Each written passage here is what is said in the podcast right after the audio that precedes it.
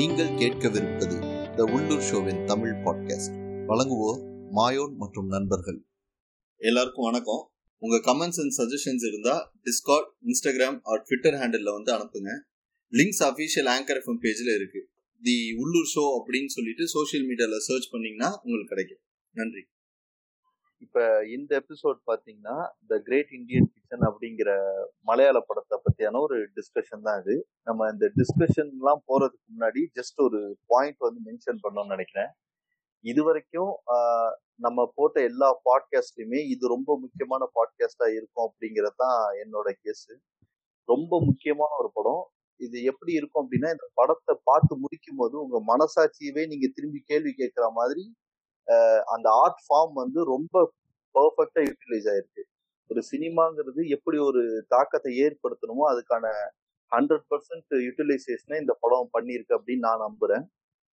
So இந்த டிஸ்கஷனுக்கு என் கூட இணைஞ்சிருக்கிறது வந்து நம்ம மாங்க் அண்ட் மகிழ் ரெண்டு பேருமே என் கூட இணைஞ்சிருக்காங்க வாங்க மாங்க் வணக்கம். வணக்கம் வணக்கம் மாயோ வணக்கம். மகிழ். வணக்கம் வணக்கம் மாயம் இப்ப இதுல இன்னொரு முக்கியமா நான் மென்ஷன் பண்றது என்னன்னா இது ஈவந்தோ இது ஒரு டிஸ்கஷனா இருந்தாலும் Uh, இன்ஃபேக்ட் படமே வந்து ஒன் ஹவர் ஃபார்ட்டி மினிட்ல நம்ம தான். பட் இந்த டிஸ்கஷன் ஆல்மோஸ்ட் ஒரு ஃபார்ட்டி மினிட்ஸ்க்கு மேலதான் இருக்குங்கிறது என்னோட கெஸ் பட் ஈவந்தோ நாங்க நாற்பது நிமிஷம் டிஸ்கஸ் பண்ணா கூட இந்த படம் என்ன கன்வே பண்ணியிருக்கோ அதுல வந்து ஜஸ்ட் ஒரு ஃபைவ் டு டென் பர்சன்ட் நாங்க டிஸ்கஸ் பண்ணிட்டோம்னா கூட அது ஒரு பெரிய சக்சஸா தான் நான் நினைக்கிறேன். ஏன்னா இது வந்து அவ்வளோ பெரிய ஒரு வழியை சுமந்த ஒரு படமா தான் இருக்கு. இந்த படத்தை ஃபுல் அண்ட் ஃபுல் டீட்டெயிலா ஒரு ஒரு ஃப்ரேம் பை ஃப்ரேம் எக்ஸ்பிளைன் பண்ணணும் அப்படின்னா இந்த படத்துக்கான ஒரு டிஸ்கஷன் டீம் ஒர்க் பண்ணியிருப்பாங்கல்ல அரௌண்ட் ஒரு ஒன் இயர் ஒரு சிக்ஸ் மந்த்ஸ் ஒர்க் பண்ணியிருப்பாங்க அதுக்கப்புறம் தான் ஷூட்டிங் போய் படம் எடுக்கிறது அது எல்லாமே.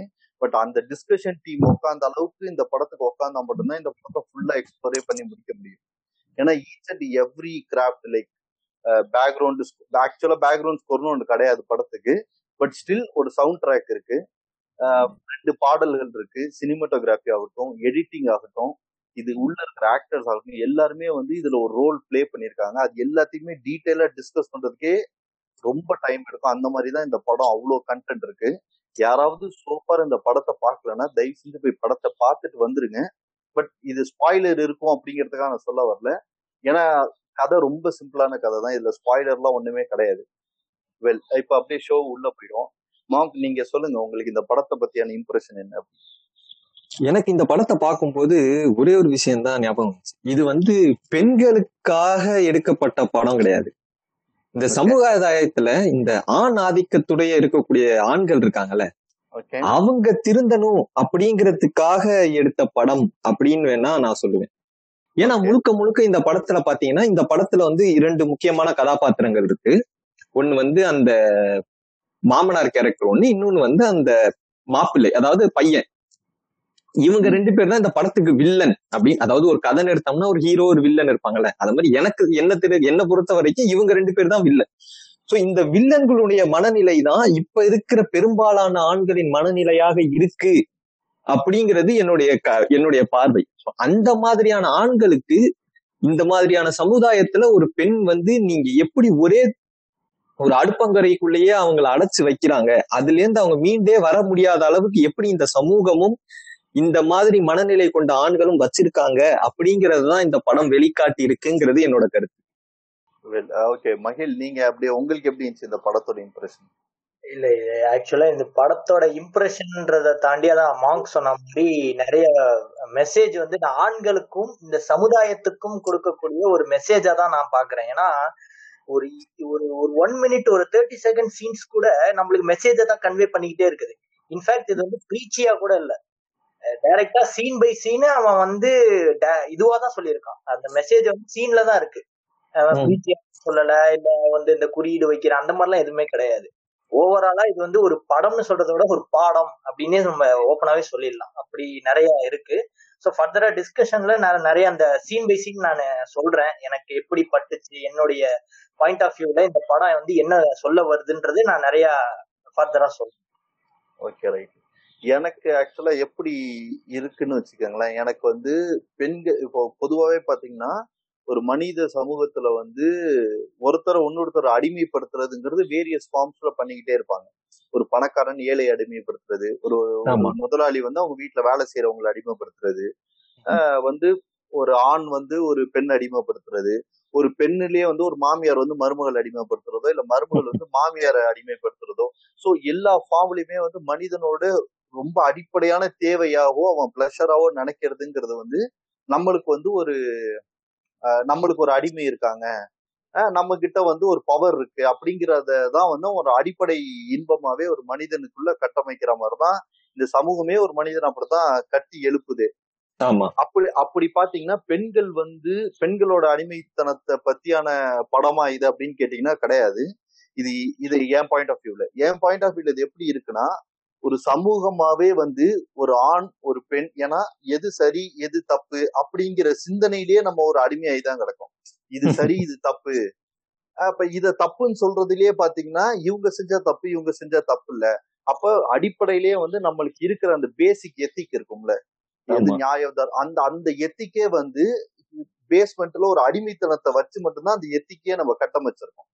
அப்படி ஒரு அடிமைத்தனங்கள்ல பாத்தீங்கன்னா பெண்களுக்கு உலகம் பூராவே இது இந்தியான்னு சொல்ல வரல உலகம் ஃபுல்லாவே வந்து பெண்களுக்கான ஒரு அவங்களுக்கு மேல இருக்கிற ஒரு ஆதிக்க சக்தி வந்து அந்த பெண்களை எப்போதுமே அமுக்கிக்கிட்டே இருக்கும். அதுக்கு. வேரியஸ் ரீசன்ஸ் எல்லாம் இருக்கு. முதல் முதல் ஒரு. பெண் வந்து எப்படி அடிமையாகப்படுறாள் அப்படிங்கிற அந்த வரலாறுக்குள்ளாம் போகும்போது நம்மளுக்கு தெரியுது. ஏன் வந்து பெண் அடிமையாக்கணும்னு நினைக்கிறான்? ஏன் ஒரு ஆண் வந்து ஏன் பவருக்கு வரணும்னு நினைக்கிறான்?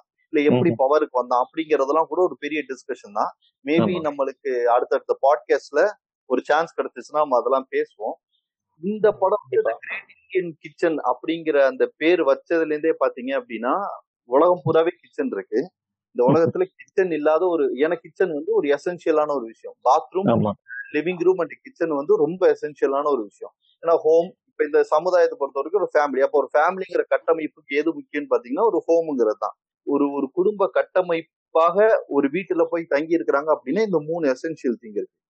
இப்ப கிச்சன் உலகம் பூரா இருக்கு. ஆனா இதை ஏன் இந்த கிரேட் இந்தியன் கிச்சன் வச்சிருக்காங்க அப்படின்னா இந்த படத்துல காட்டக்கூடிய அந்த ஒரு பெண்ணோட சராசரி வாழ்க்கை. இதுல யாரும் வந்து அந்த பொண்ணை வந்து என் காலு கீழே கடை என் செருப்பை தொடச்சுக்கிட்டது நான் சொல்றதான் நீ கேட்கணும். யாரும் அடிக்கல. சோ இந்த மாதிரி எந்த டொமஸ்டிக் வைலன்ஸ் அந்த மாதிரியும் இல்ல. யாருமே வந்து ஈகோயிஸ்டிக்கா அந்த பொண்ணை டார்ச்சர் பண்ணல. சோ என்ன பண்றாங்கன்னா இதுதான் உன்னோட ரெகுலர் டியூட்டின்னு சொல்லி அந்த பெண்களுக்கு கொடுக்குறாங்க. இது- வந்து இந்திய சமூகத்தை பொறுத்த வரைக்கும். ஏன்னா எல்லா சமூகத்தோட கிச்சனுக்குள்ளாரையுமே இப்ப எப்படி இந்திய சமூகத்துல கிச்சன்ல வந்து இப்படி பெண்கள் அடிமைப்பட்டு கிடக்கிறதா அஹ் நம்ம இப்ப பாக்குறோமோ அந்த மாதிரி வேற வேற சமூகம் இந்த செஞ்சு இப்ப சைனா போனீங்கன்னா அங்க வேற ஒரு ஃபார்ம்ல வந்து ஒரு பொண்ணு அடிமைப்படுத்தி வச்சிருக்கலாம். மேபி கிச்சனுங்கிற ஃபார்ம்ல இல்லாம வேற ஏதோ ஒரு ஃபார்ம்ல பெண்களை அடிமைப்படுத்தி இருக்கலாம் சோ இப்ப அடிப்படையிலேயே வந்து நம்ம இந்தியாவை பொறுத்த வரைக்கும் இங்க இருக்கக்கூடிய எல்லா கிச்சன்லயும் பாத்தீங்கன்னா இந்த மாதிரி நிறைய பெண்களோட சராசரி வாழ்க்கை முறை இருக்கு ரெகுலர் டியூட்டிஸ் அந்த ரெகுலர் டியூட்டிஸே வந்து அவங்களை அடிமைப்படுத்துவதற்கான ஒரு முறைதான். அது அந்த அடிமைப்படுத்துவதற்கான முறை அப்படிங்கறத யாரு ரியலைஸ் பண்ணாம இருக்காங்க அப்படின்னா ஆண்கள் கிடையாது. பெண்களே அதை ரியலைஸ் பண்ணாம இருக்காங்க. அதான் இந்த வந்து ரொம்ப தெளிவா தெரிய வருது எப்படின்னா ஒரு மாமியார் இருக்காங்க. அவங்க வந்து அந்த அடிமைத்தனத்துக்குள்ளே வாழ்ந்துகிட்டு இருக்காங்க. அந்த மாமியார் வந்து ஒரு பொண்ணுக்கு வந்து வேலை செய்யறதுக்காக போறாங்க. அங்க போகும்போதுமே ஏதோ ஒரு அடிமைத்தனத்துல இருக்காங்க. இப்ப இந்த பொண்ணு கல்யாணம் ஆகி வருது. இந்த பொண்ணு மாமியார் இல்லாத இடத்துல இது அடிமைப்பட்டு கிடக்கு. அடிமைப்பட்டு கிடக்குன்னா நான் சொன்ன மாதிரி ரொம்ப பிசிக்கலா அப்படிலாம் அபியூசிவ் ஆன அடிமை எல்லாம் கிடையாது. ரொம்ப சாதாரணமா ஒரு ரெகுலர் டியூட்டி இதுதான் அப்படிங்கிற மாதிரியான விஷயத்திலேயே அது அடிமைப்பட்டு கான்சியஸ் இல்லாத ஒரு அடிமை அப்படின்னு வச்சுக்கலாம். இப்ப அந்த பொண்ணுக்கு வீட்டுக்கு வேலை செய்யறதுக்கு ஒரு பொண்ணு வருது. அந்த வேலை செய்யற பொண்ணு வரும்போது பாத்தீங்கன்னா அந்த கிச்சன்ல இப்ப யார் அடிமைனா அந்த வேலை செய்யற பொண்ணு அடிமையா இருக்கு. இந்த இந்த மருமகள் வந்து அவங்களுக்கு அந்த பீரியட்ஸ்னு சொல்லிட்டு அவங்க கிச்சனுக்குள்ள வரக்கூடாது அப்படின்ட்டு அவங்க ரூம்குள்ள இருப்பாங்க. ஆனா ஆனாலுமே பாத்தீங்கன்னா அந்த கிச்சன்ல சமைக்கிறது போறது வர்றது எல்லாத்தையும் திரும்பி காட்டுவாங்க. சோ இப்ப நம்மளை பொறுத்த வரைக்கும் கதாநாயகி யாருன்னா அந்த பொண்ணு கிடையாது. நம்மளை பொறுத்த வரைக்கும் இந்த படத்தோட கதாநாயகிங்கிறது அந்த கிச்சன் தான். அப்ப இந்த. படத்தோட வில்லன் யாருன்னு பாத்தீங்கன்னா டைனிங் ரூம் தான். சோ இப்ப இந்த டைனிங் ரூமுக்கும் கிச்சனுக்கும் இருக்கிற அந்த ஒரு அடிப்படை புரிதலும் அந்த மோதலும் தான் இந்த படம் ஃபுல் அண்ட் ஃபுல் எக்ஸ்ப்ளோர் பண்ணிக்கிட்டே இருக்கு. ஒரு பாயிண்ட்ல வந்து நம்மளே வந்து அதை வெறுத்து போய் என்னடா இப்படி நடக் ஏன்னா சில இந்த இந்த படங்களை பார்த்த உடனே நான் ஒரு பதிவிட்டேன். அந்த பதிவுல நான் சொல்ல வந்ததே இதுதான். இந்த படத்தை பார்த்ததுக்கு அப்புறமா இது இதுக்கெல்லாமா போய் அப்படின்ட்டு உங்களுக்கு ஏதாவது ஒரு க- எ- எண்ணம் வந்துச்சு அப்படின்னா நீங்க வந்து யாரையும் ஏதோ ஒரு கட்டத்துல அடிமைப்படுத்துறீங்கன்னு அர்த்தம். அந்த சாப்பிட்ட வேஸ்ட் ஒரு பிளேட்ல போடலங்கிறதெல்லாம் ஒரு பிரச்சனையா அப்படின்னு கேட்டீங்கன்னா அது பிரச்சனை தான். என்னங்கிறத இந்த படத்தை ரொம்ப தெளிவா காட்டுறாங்க. அப்ப அந்த பிரச்சனைக்கான சொல்யூஷன் என்னவா இருக்கும்? நீ இந்த படத்தை பார்க்கும்போது அந்த இடம் உனக்கு வந்து உறுத்துது. ஐயோ என்னடா இவ்வளோ நம்ம சும்மா சாப்பிட்டுட்டு நம்ம டேபிள் தானே போறோம். அதுக்கு பின்னாடி இவ்வளவு பெரிய விஷயம் இருக்கா? அப்படிங்கறத உறுத்துச்சு அப்படின்னா அதை உங்களால எப்படி தீர்த்து வைக்க முடியும்னா நீங்க ஒரு பிளேட்டை வச்சு அந்த குப்பையெல்லாம் ஒரு பிளேட்ல போட்டுட்டு நீங்க சாப்பிட்டதுக்கு அப்புறம் ஏஞ்சி போய் அந்த பிளேட்ல இருக்கிற குப்பையை குப்பை தொட்டியில கொட்டுவதன் மூலமாகவும் நீங்க சாப்பிட்டு தட்டை மட்டும் கழுவி வைப்பதன் மூலமாகவும் தான் அந்த இடத்துல இருந்து நீ அவங்கள விளக்க முடியும். ஆமா. சோ அப்படி நம்மள வந்து எல்லா இடத்துலயும் இந்த படம் பாக்குற மொத்த இடங்கள்லயும் பாத்தீங்கன்னா நான் காலையில சாப்பிடுற சாப்பாடுல இருந்து குடிக்கிற டீல இருந்து மதிய சாப்பாடு ஈவினிங் டீ நைட்டு சாப்பாடு எல்லா இடத்துலயும் வந்து யாரோ ஒருத்தரை சப்ரஸ் பண்ணி இல்ல யாரோ ஒருத்தருக்கான அவங்களோட ரெகுலர் டியூட்டியோட புரிஞ்சுதான் நான் நம்ம இது எல்லாத்தையும் அனுபவிக்கிறோங்கிற ஒரு குற்ற உணர்ச்சி நம்மளை குத்திக்கிட்டே இருக்கு. அந்த மாதிரி எனக்கு ஒரு பார்வை இந்த படத்தை பார்க்கும்போது ஏற்படுது. இப்போ ஆக்சுவலா வந்து இந்த படத்தோட வில்லன் வந்து டைனிங் ஹால் தான் வந்து வில்லன் அப்படின்ற மாதிரி ஒரு ரோல் ப்ளே ப்ளே பண்ணுதுன்னு சொல்றீங்க. எனக்கு எப்படி தெரியுதுன்னா இந்த படத்துல வந்து மேஜரா ஒரு ரெண்டு மூணு வில்லன்கள் இருக்காங்க. யார். யாருன்னா முதல்ல வந்து அந்த கணவரா நடிச்சிருக்க சூரஜும் சரி இல்ல அந்த மாமனாரா வர ஒரு ஒரு வயசானவர் அவரும் சரி. மூணாவதா வேலைக்காரியா இன்னொரு பெண் வீட்டுக்கு வருவாங்க. அஹ் ஒத்தாசைக்கு ஹெல்ப் பண்றதுக்காக ஒரு பெண் வருவாங்க. அவங்க அத்தை அத்தை. சொந்தக்கார தான் அவங்க வந்து அவங்க ஒரு வில்லியா இருக்கிறாங்க. எப்படி இப்போ இந்த இந்த கணவரும் சரி அவர் அந்த பொண்ணோட அதான் ஐ மீன் ஹீரோயினை சொல்றேன். ஹீரோயினோட கணவரும் சரி ஹீரோயினோட மாமனாரும் சரி. ரெண்டு பேருமே தான் பண்றது தப்புன்றது அவங்களுக்கே தெரிய மாட்டேங்குது. தெரியாம எங்களை பண்ணிக்கிட்டு இருக்காங்க. அது அவங்களுக்கே தெரியுது தப்பு நம்ம இது தப்பு பண்றோம்.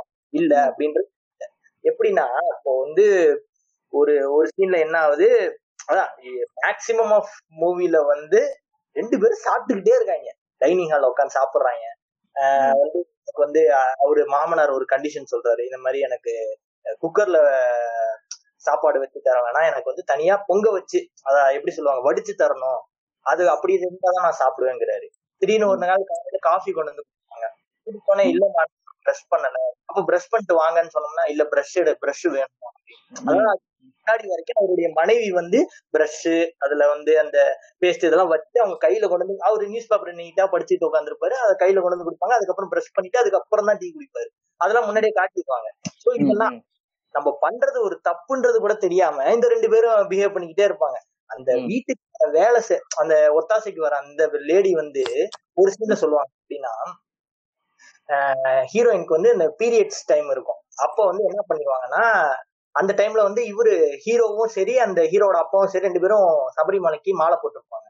அந்த டைம்ல அந்த சபரி அந்த மாலை போட்டவங்க வந்து இந்த பீரியட்ஸ்ல இருக்கிற பெண்ணை பார்க்கவே கூடாதுன்ற மாதிரி ஒரு ரூல் சொல்லிட்டு ஒரு தனி ரூம்ல வந்துட்டு ஸ்டே பண்ண வச்சிருப்பாங்க. ஏமா உடனே அந்த அம்மா வந்து என்ன சொல்லும்? அந்த மாதிரி நீ பெட்ல தான் படுக்காத. ஏன்னா அதை வாஷ் பண்ணிக்கிட்டே இருக்கணும் டெய்லியும் நீ ஒரு ஓரமா பாய்க்கும் வாஷ் பண்ண அதான் துணி துவைச்ச ட்ரெஸ் எல்லாம் வந்துட்டு நீ வெளியில காய போடாத வெளியில காய போட்டீங்கன்னா அவங்க பார்வைக்கு படும். அதனால அது வெளியில காய உடனே இந்த ஹீரோயின் என்ன சொல்றாங்கன்னா ஏங்க வெளியே வெயில்ல காஞ்சாதானங்க அது சுத்தமா இருக்கும். இல்ல வெளியே உள்ள இது காஞ்சனா அது ஹைஜீனிக் இருக்காது அப்படின்ற மாதிரி சொல்றாங்க. ஓ நீ எது எது பேசினாலும் ஒரு நியாயம் வேற பேசுற திருப்பிக்கிட்டு அப்படின்னு சொல்லி அந்த அம்மா சொல்லும். இந்த வீட்டில் இருக்க ஆண்கள் வந்துட்டு எப்படி வந்து ஒரு பெண் மூலியமா சொல்ல வச்சிருக்காங்க பாருங்க. பெண் மூலியமா மிரட்டுறாங்க. மிரட்டுறாங்கன்னு சொல்ல முடியாது. ஒரு பெண் மூலியமா வந்துட்டு எதிர்க்கிறாங்க. அந்த ஒரு அந்த எதிர் விவாதம் ஓவராலா பாத்தீங்கன்னா வந்து இந்த ஒரு ரெண்டு மூணு கேரக்டர் பண்ற வில்லத்தனங்கள்லாம் மறைமுகமா இருக்கும். இன்னொரு சீன்ல வந்து டான்ஸ் கிளாஸ் போலாமா அப்படின்ட்டு ஒப்பீனியன் கேட்பாங்க. ஹீரோயின் நான் சேரலாம் நான் வேலைக்கு போலான்னு இருக்கேன். நான் எனக்கு ஒரு பார்ட் டைம் எனக்கு கொஞ்சம் இதுவா இருக்கணும்னே அவர் மாமனார் சொல்லுவாரு. ஏமா நீங்க வந்து என்னது மந்திரிமார்கள் கலெக்டர்மார்கள் பண்ற வேலையை விட நீங்க ஒரு மிகப்பெரிய வேலையெல்லாம் வீட்டுல செய்யறீங்க பெண்கள் பெத்து கொடுக்க அவ- அவங்களோட அவங்க வேலையோட வேலையை விட நீங்க உயர்தரமான வேலையை பண்றீங்க. அதனால எதுக்கு போலே வேணாம் அப்படின்ற மாதிரி அவர் சொல்லுவாரு.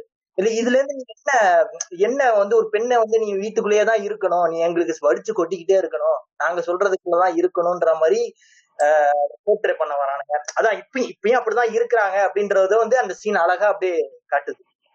இல்ல நீங்க இதுல ஒரு விஷயம் இருக்கு.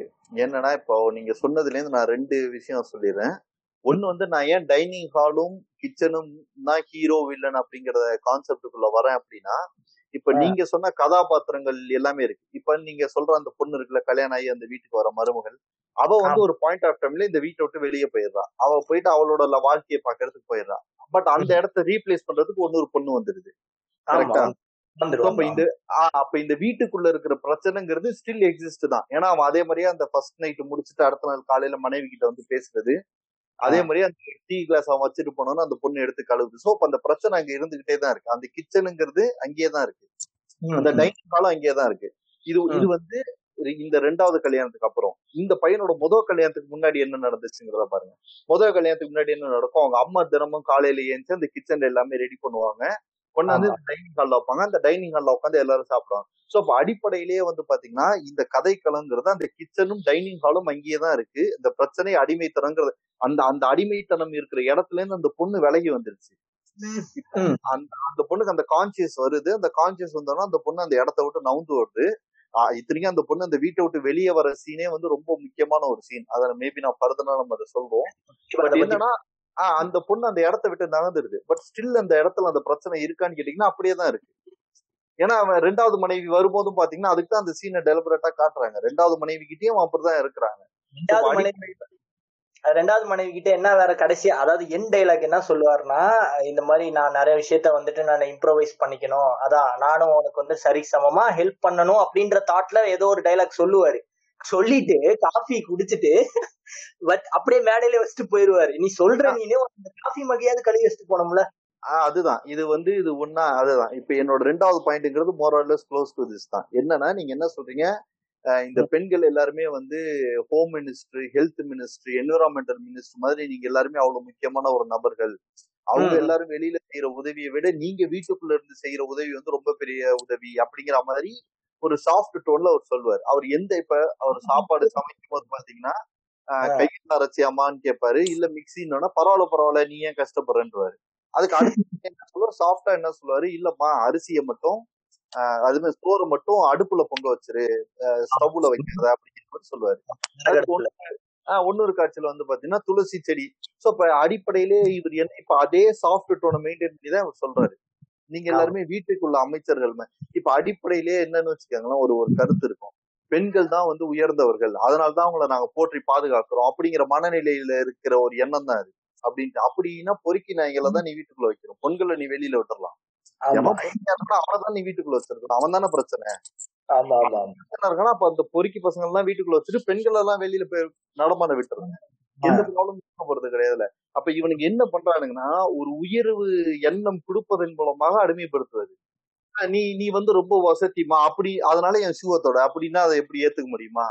நீ மட்டும் என் ஷூவை தொடக்கல அப்படின்னா அது பளபளனே இருக்காது. நாலு பேர் என்ன பாராட்ட மாட்டான் அப்படிங்கிற அந்த எண்ணத்தெல்லாம் நம்ம எடுத்துக்க முடியாது. செயல் செய்யற நீ என்ன இந்த வீட்டுல பண்ற? உன்னால உன் பிரஷ்ஷ கூட ஏஞ்சி போய் எடுத்துட்டு வர முடியல. அத அதையே ஒருத்தர் கொண்டாந்து குடுக்கணும் எது சரி உன் மனைவி கிட்ட கேட்டா உன் மனைவி பழக்கினாங்க உனக்கு உரிமை இருக்கு ரைட் மருமக கிட்ட போய் கேப்பியா? ஒண்ணு. ஒன்னொரு சீன் வந்து செருப்பு. அவர் வாசல் வரைக்கும் வந்துட்டு அவருக்கு வந்து சாருக்கு அப்பதான் ஞாபகம் வரும். ஐயோ நம்ம செருப்பு போட்டு திரும்பி வீட்டுக்குள்ள போய் செருப்பை போட்டு வருவாரு. அடிப்படை அடிப்படையான நம்மளுக்கான இத கூட இவனுங்க செஞ்சுக்க மாட்டேங்கிறாங்கன்ற மாதிரிதான் அந்த சீன்லாம் அதுதான். இது இதுல ஒன்னொரு உளவியல் சிக்கல் இருக்கு. இத பொதுவா பாக்குறவங்க என்ன நினைப்பாங்கன்னா இவங்க ரெண்டு பேரையும் அப்படியே அந்த மனைவி அதாவது அந்த அம்மா இருக்காங்களே ஆஹ் அந்த அம்மா வந்து இப்படி பழக்கிட்டாங்க அப்படிங்கிற அடிப்படையில அதை பார்க்கவே கூடாது. ஏன் அப்படி பார்க்க கூடாது அப்படின்னா அது அப்படி கிடையாது. அவங்க அம்மா பழக்கிட்டாங்கன்னா அந்த பழக்கத்தை ஏற்படுத்துறதுக்கு காரணமே இவனுங்க தான் நீங்க. நல்லா ஹாட் பாக்ஸ்ல தோசை சுட்டு எடுத்தாந்து வைப்பாங்க ஒரு சீன் ஒரு ஒரே ஒரு தோசை எடுத்து வச்சுட்டு எனக்கு சூடா ஒரு தோசை கொண்டு வாம்மா. ஒண்ணு ஒண்ணு ஒண்ணா சுட்டுட்டு எடுத்துட்டு வர்றது கஷ்டமா இருக்கேன்னு மொத்தமா சுட்டு கொண்டாந்து வச்சா அப்ப கூட இந்த நாய் சூடா கேட்பான் நம்ம யாருமே என்னடா அவன் அவன் நாயின்னு பேசுறவன் யோசிக்க வேணாம். பட். அது ஒரு நம்மளுக்கே அதை பார்க்கும்போது ஒரு சாதாரண விஷயம். நம்ம நம்ம யோசிக்கும் போது என்ன நம்ம என்ன சொல்லுவோம் அப்படின்னா தோசை சூடா கேட்ட தப்பா அப்படி அப்படிங்கிற ஒரு சாதா புத்தியில தான் ஆனா அதுக்கு பின்னாடி என்ன ஒரு வேலைப்பாடு இருக்கு அப்படிங்கறத இவன் காட்டும் போது நம்மளுக்கு ஒரு ரியலைசேஷன் வருதுல்ல. ஸோ அது அந்த ரியலைஸ் சம்டைம்ஸ் நம்ம அந்த ரியலைசேஷன்ல ரொமாட்டிசைஸ் ஆகி கூட நம்ம பேசலாம் அதாவது ரொம்ப சாதா விஷயங்க இதுக்கு நீங்க இவ்வளவு பொங்க வேணாம் அப்படிங்கிற ரொமாட்டிசைசேஷன் கூட இருக்கலாம் பட். அந்த ஒரு உணர்வு நம்மளுக்கு அதுல இருந்து வெளிப்படுது அதை வந்து தவிர்க்க முடியல அதை ரொம்ப கிளியரா அந்த படம் நிறைய இடங்கள்ல நிறைய. இடங்கள்ல வந்து அதை பிரதிபலிச்சுக்கிட்டே இருக்கு. இந்த படத்துல எப்ப பார்த்தாலும் பாத்தீங்கன்னா ஒரு அமைதி இருந்துகிட்டே இருக்கு. அந்த அமைதிக்கு பின்னாடி துணி துவைக்கிற சவுண்டோ குக்கர் விசிலோ வீடு கூட்டுற சவுண்டோ ஃபேன் ஓடுற சவுண்டு ஏதாவது ஒரு சத்தம் கேட்டுக்கிட்டே இருக்கேன் அதாவது எப்படின்னா நம்ம ஒரு ஒரு வீட்டுக்குள்ள போய் உட்காந்தீங்கன்னா என்ன இருக்கும்? கிச்சன்ல இருந்து ஏதாவது ஒரு சவுண்ட் வந்துகிட்டே இருக்கும். பாத்திரம் ஊற்றுறது இல்ல. தண்ணி கேன் ஏதாவது ஒரு சத்தம் கேட்டுக்கிட்டே இருக்கும். அப்போ. இந்த கிச்சனுங்கிற இயக்கம் வந்து நடந்துகிட்டே இருக்கு. அந்த வீட்டோட அந்த வீட்ல எந்த ஷாட் பாத்தீங்கன்னாலும் ஏதாவது ஒரு சத்தம் பின்னாடி கேட்டுக்கிட்டே இருக்கு. அந்த இயக்கம் நடந்துகிட்டே இருக்கு. அதனாலதான் இந்த படத்துல ரொம்ப டெலிபரேட்டா பேக்ரவுண்ட் மியூசிக்கே வைக்கலன்னு நினைக்கிறேன். ஏன்னா இந்த சவுண்ட் வந்து ரொம்ப பெரிய அட்வான்டேஜா இருந்துச்சு இந்த படத்துக்கு. இப்போ ஒரு சீன்ல வந்து அந்த ஹீரோயின் ரியலைஸ் பண்ணுவாங்க. ஒரு சீன்ல ரியலைஸ் பண்ண இந்த இந்த மாதிரிலாம் என்னடா அது ரொம்ப இதுவா இருக்கு ரொம்ப ஒரு மாதிரி மன மன உளைச்சலுக்கு ஆளாக்குறாங்களேன்ட்டு ரியலைஸ் பண்ற அந்த பாயிண்ட்ல வந்துட்டு இந்த வீட்ல ஒரு பத்து போட்டோஸ் இருக்கும். அந்த போட்டோஸ் ஆமா. எல்லாத்தையும் ஈஸியா பார்ப்பாங்க. எல்லாமே கப்பிள் அதாவது அந்த காலத்துல இருந்து இவர இருக்கக்கூடிய எல்லாருடைய ஹஸ்பண்ட் அண்ட் ஒய்ஃப் எடுத்த போட்டோஸ் ஃபுல்லா இருக்கும். ஒரு பத்து போட்டோஸ் இருக்குன்னு வச்சுக்கோங்களேன். அந்த போட்டோஸ் எல்லாத்தையும் பார்க்கும்போது பேக்ரவுண்ட்ல வந்து இந்த பாத்திரம் விளக்குற சவுண்டு அந்த அந்த கரண்டி உருட்டுற சவுண்டு பிளஸ் வந்து அந்த ஒட்டடை- அடிக்கிற சவுண்டு ஒட்டடை அடிக்கிறதுக்கு சவுண்ட் இருக்கான்லாம் கேட்காதீங்க. ஆனா அதுக்கும் ஒரு தனிப்பட்ட சவுண்டு இருக்கு. அதுதான் வந்து அந்த சீன்ல ஆட் பண்ணி அதை காட்டுவாங்க. அந்த சீன் வரும்போது அந்த பேக்ரவுண்ட்ல அந்த சவுண்ட் எல்லாம் கேட்கும். சோ இப்ப எது என்ன சொல்ல வராங்கன்னா அது அந்த பாரம்பரியமா அது வந்து எல்லாருமே இதைத்தான் பண்ணிக்கிட்டு இருந்திருக்காங்க.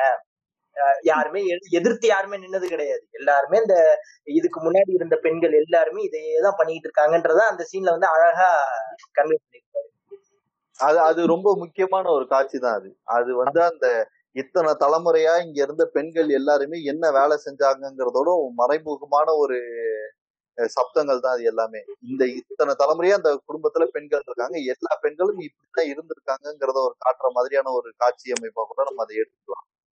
நீங்க இன்னொரு விஷயத்த நல்லா கவனிச்சீங்கன்னு வச்சுக்கோங்களேன். எப்போ எல்லா வீடுகள்லயும் சரி இந்த பெண்ணை வந்து நீ வெளியே போகாத வராத இப்ப வீட்டுக்குள்ள இது இத்தனை மணிக்குள்ள வீட்டுக்கு வந்துடணும் இந்த வேலையை நீ செய்யணும் இதை நீ பண்ணணும் இதை நீ பண்ணக்கூடாது அப்படிங்கிற விஷயங்களை சொல்றது ஒரு ஆணா இருக்க மாட்டான். ஒரு பெண்ணாதான் இருப்பான். அத வந்து இந்த படத்துல ஒரு ஒரு ஒரு சீன்ல பாத்தீங்கன்னா இந்த பொண்ணு ரொம்ப விரக்தி அடைஞ்சு அவங்க அம்மாவுக்கு போன் அடிப்பா.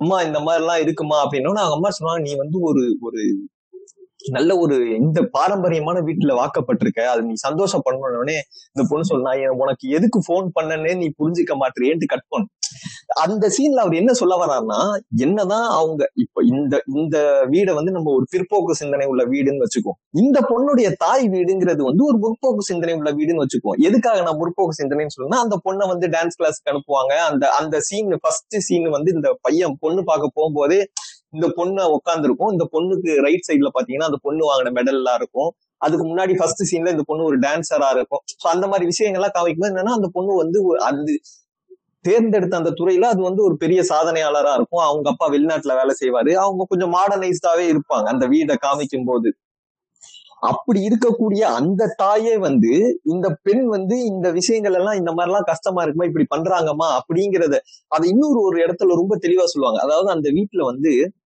நீங்க நீங்க சொன்னீங்கல்ல இந்த டைனிங் டேபிள்ல சாப்பிட்டதெல்லாம் கீழே போடுவாங்க. அந்த பொண்ணுக்கு பார்க்கவே ரொம்ப அருவருப்பா இருக்கும். இந்த சீனை வந்து அதுக்கு முன்னாடியே ஒரு இடத்துல வந்து டாப் ஆங்கிள் இந்த பொண்ணோட தாய் வீட்டுல காமிப்பாங்க. அங்க வந்து ஒரு ட்ரே இருக்கும். இவங்க சாப்பிட்ட வேஸ்ட் எல்லாம் அந்த ஒரு சின்ன ட்ரேல போட்டு வச்சிருப்பாங்க. அதாவது அந்த டேபிள காமிக்கும் போது அது அப்படியே இந்த சீன்ல பாத்தீங்கன்னா இவங்க இந்த மாமனாரும் இந்த பொண்ணுடைய கணவரும் உட்கார்ந்து சாப்பிட்டு என்ன பண்ணுவாங்கன்னா சாப்பிட்டு கீழே போடுவாங்க. அந்த பொண்ணு முத நாள் பார்க்கும் இந்த மாதிரி வைப்பாங்க. ரெண்டாவது நாள் அந்த பொண்ணு ஒரு ட்ரே வைக்கும். வச்சிருக்கும். ஆனா அந்த ட்ரேல போடவே மாட்டானுங்க. அந்த மாதிரியான விஷயங்கள் எல்லாம் சொல்லும் போது ரொம்ப நேர்த்தியா கையாண்டிருப்பார். நான் எதுக்கு இத சொல்ல வந்தேன்னா அந்த மாதிரி ஒரு சிந்தனை உள்ள தாயே வந்து தன்னோட பெண்ணை வந்து புடிச்சு அதாவது அந்த பொண்ணு முன்னேறி போலாம்னு நினைச்சாலும் புடிச்சு பின்னாடி இழுப்பாங்க. இந்த மாதிரி சிந்தனைகளை வந்து பெண்கள் தான் வந்து நிறைய வந்து இந்த மாதிரியான நேரங்கள்ல பல பெண்களுக்கு தடையா இருக்கிறாங்கிறது வந்து என்னுடைய கருத்து. இன்னொரு ஒரு விஷயம் என்னன்னா இப்ப இந்த கேபிட்டல் நீங்க சொன்னீங்கல்ல இந்த அடிமைத்தனம் அப்படிங்கிறது என்னன்னா இந்த ஒரு கேபிட்டலிஸ்டிக் மைண்ட் செட் தான். இது வந்து உலகத்துல இருக்கிற எல்லாருக்குமே இருக்கக்கூடிய ஒரு ஒரு சிந்தனைன்னு வச்சுக்குவோம் இந்த சிந்தனையை எப்படி கட்டமைக்கிறாங்கன்னா அந்த ஒரு சீன்ல அதாவது இந்த கல்யாணம் அப்படிங்கிறத வந்து ஒரு ஒரு முதலாளித்துவ கொள்கை உள்ள மனப்பான்மை கொண்ட ஒருவனால உருவாக்கப்பட்டதுங்கிறத வந்து ரொம்ப தெளிவா சொல்லியிருப்பாங்க. எப்படின்னா இவர் வந்து ஒரு ஒரு ஒரு வாத்தியார் ஒரு ஸ்கூல்ல ஒரு ஆசிரியரா இருப்பார். அந்த ஆசிரியர் வந்து ஒரு பாடம் எடுப்பார். என்ன பாடம் எடுப்பார்னா சொசைட்டி சொசைட்டினா என்ன? சொசைட்டிங்கிறது யாரு? அதுல வந்து கல்யாணம் எவ்வளவு முக்கியம்? ஒரு கணவன் மனைவிங்கிறவங்க தான் ஒரு சொசைட்டிக்கு முக்கியமானவங்க. அவங்களுக்கு இந்த இந்த கல்யாணம்ங்கிறது ஒரு பந்தம். அந்த மாதிரியான விஷயங்கள் எல்லாம் சொல்லிட்டு இருப்பாரு. யாருக்கு சொல்லுவாருன்னு பாத்தீங்கன்னா அந்த வகுப்பறையில இருக்கிறது பூரா பெண்களா இருப்பாங்க. மேபி அது ஒரு பெண்கள் படிக்கக்கூடிய பள்ளிக்கூடமாவே வச்சிருந்தாலும் இருந்தாலும் டைரக்டர் வந்து அந்த இடத்துல அதை கிளியரா சொல்லுவார். அதாவது இந்த மாதிரி விஷயங்கள் எல்லாம் வந்து பெண்களுக்கு தான் நிறைய சொல்லி கொடுத்து என்ன பண்றாங்கன்னா அவங்கள ஆரம்ப காலகட்டத்தில இருந்தே அதாவது அவங்க அதாவது படிக்க ஆரம்பிக்கும் போதுல இருந்து அவங்க ஒரு உயர்கல்வி வர வரைக்கும் அவங்க வந்து அந்த பெண்களை வந்து அந்த அடிமைத்தனத்தோடயே பாக்குறாங்க அப்படிதான் அவங்கள பழக்குறாங்க அப்படிங்கறத ரொம்ப தெளிவாக்கு சொல்லியிருப்பார். ஏன்னா கேபிட்டலிஸ்டிக் மைண்ட் செட் உள்ள வந்தா வந்து ஒரு கல்யாணம்ங்கிறத ஒண்ணு உருவாக்கி அந்த கல்யாணம்ங்கிற ஒரு பந்தத்துக்குள்ள ஒரு கணவன் மனைவி ஒரு குடும்பத்தை கொண்டு வந்துட்டோம்னா அவனை நீங்க எப்படி வேணாலும் கண்ட்ரோல் பண்ணிக்கலாம்.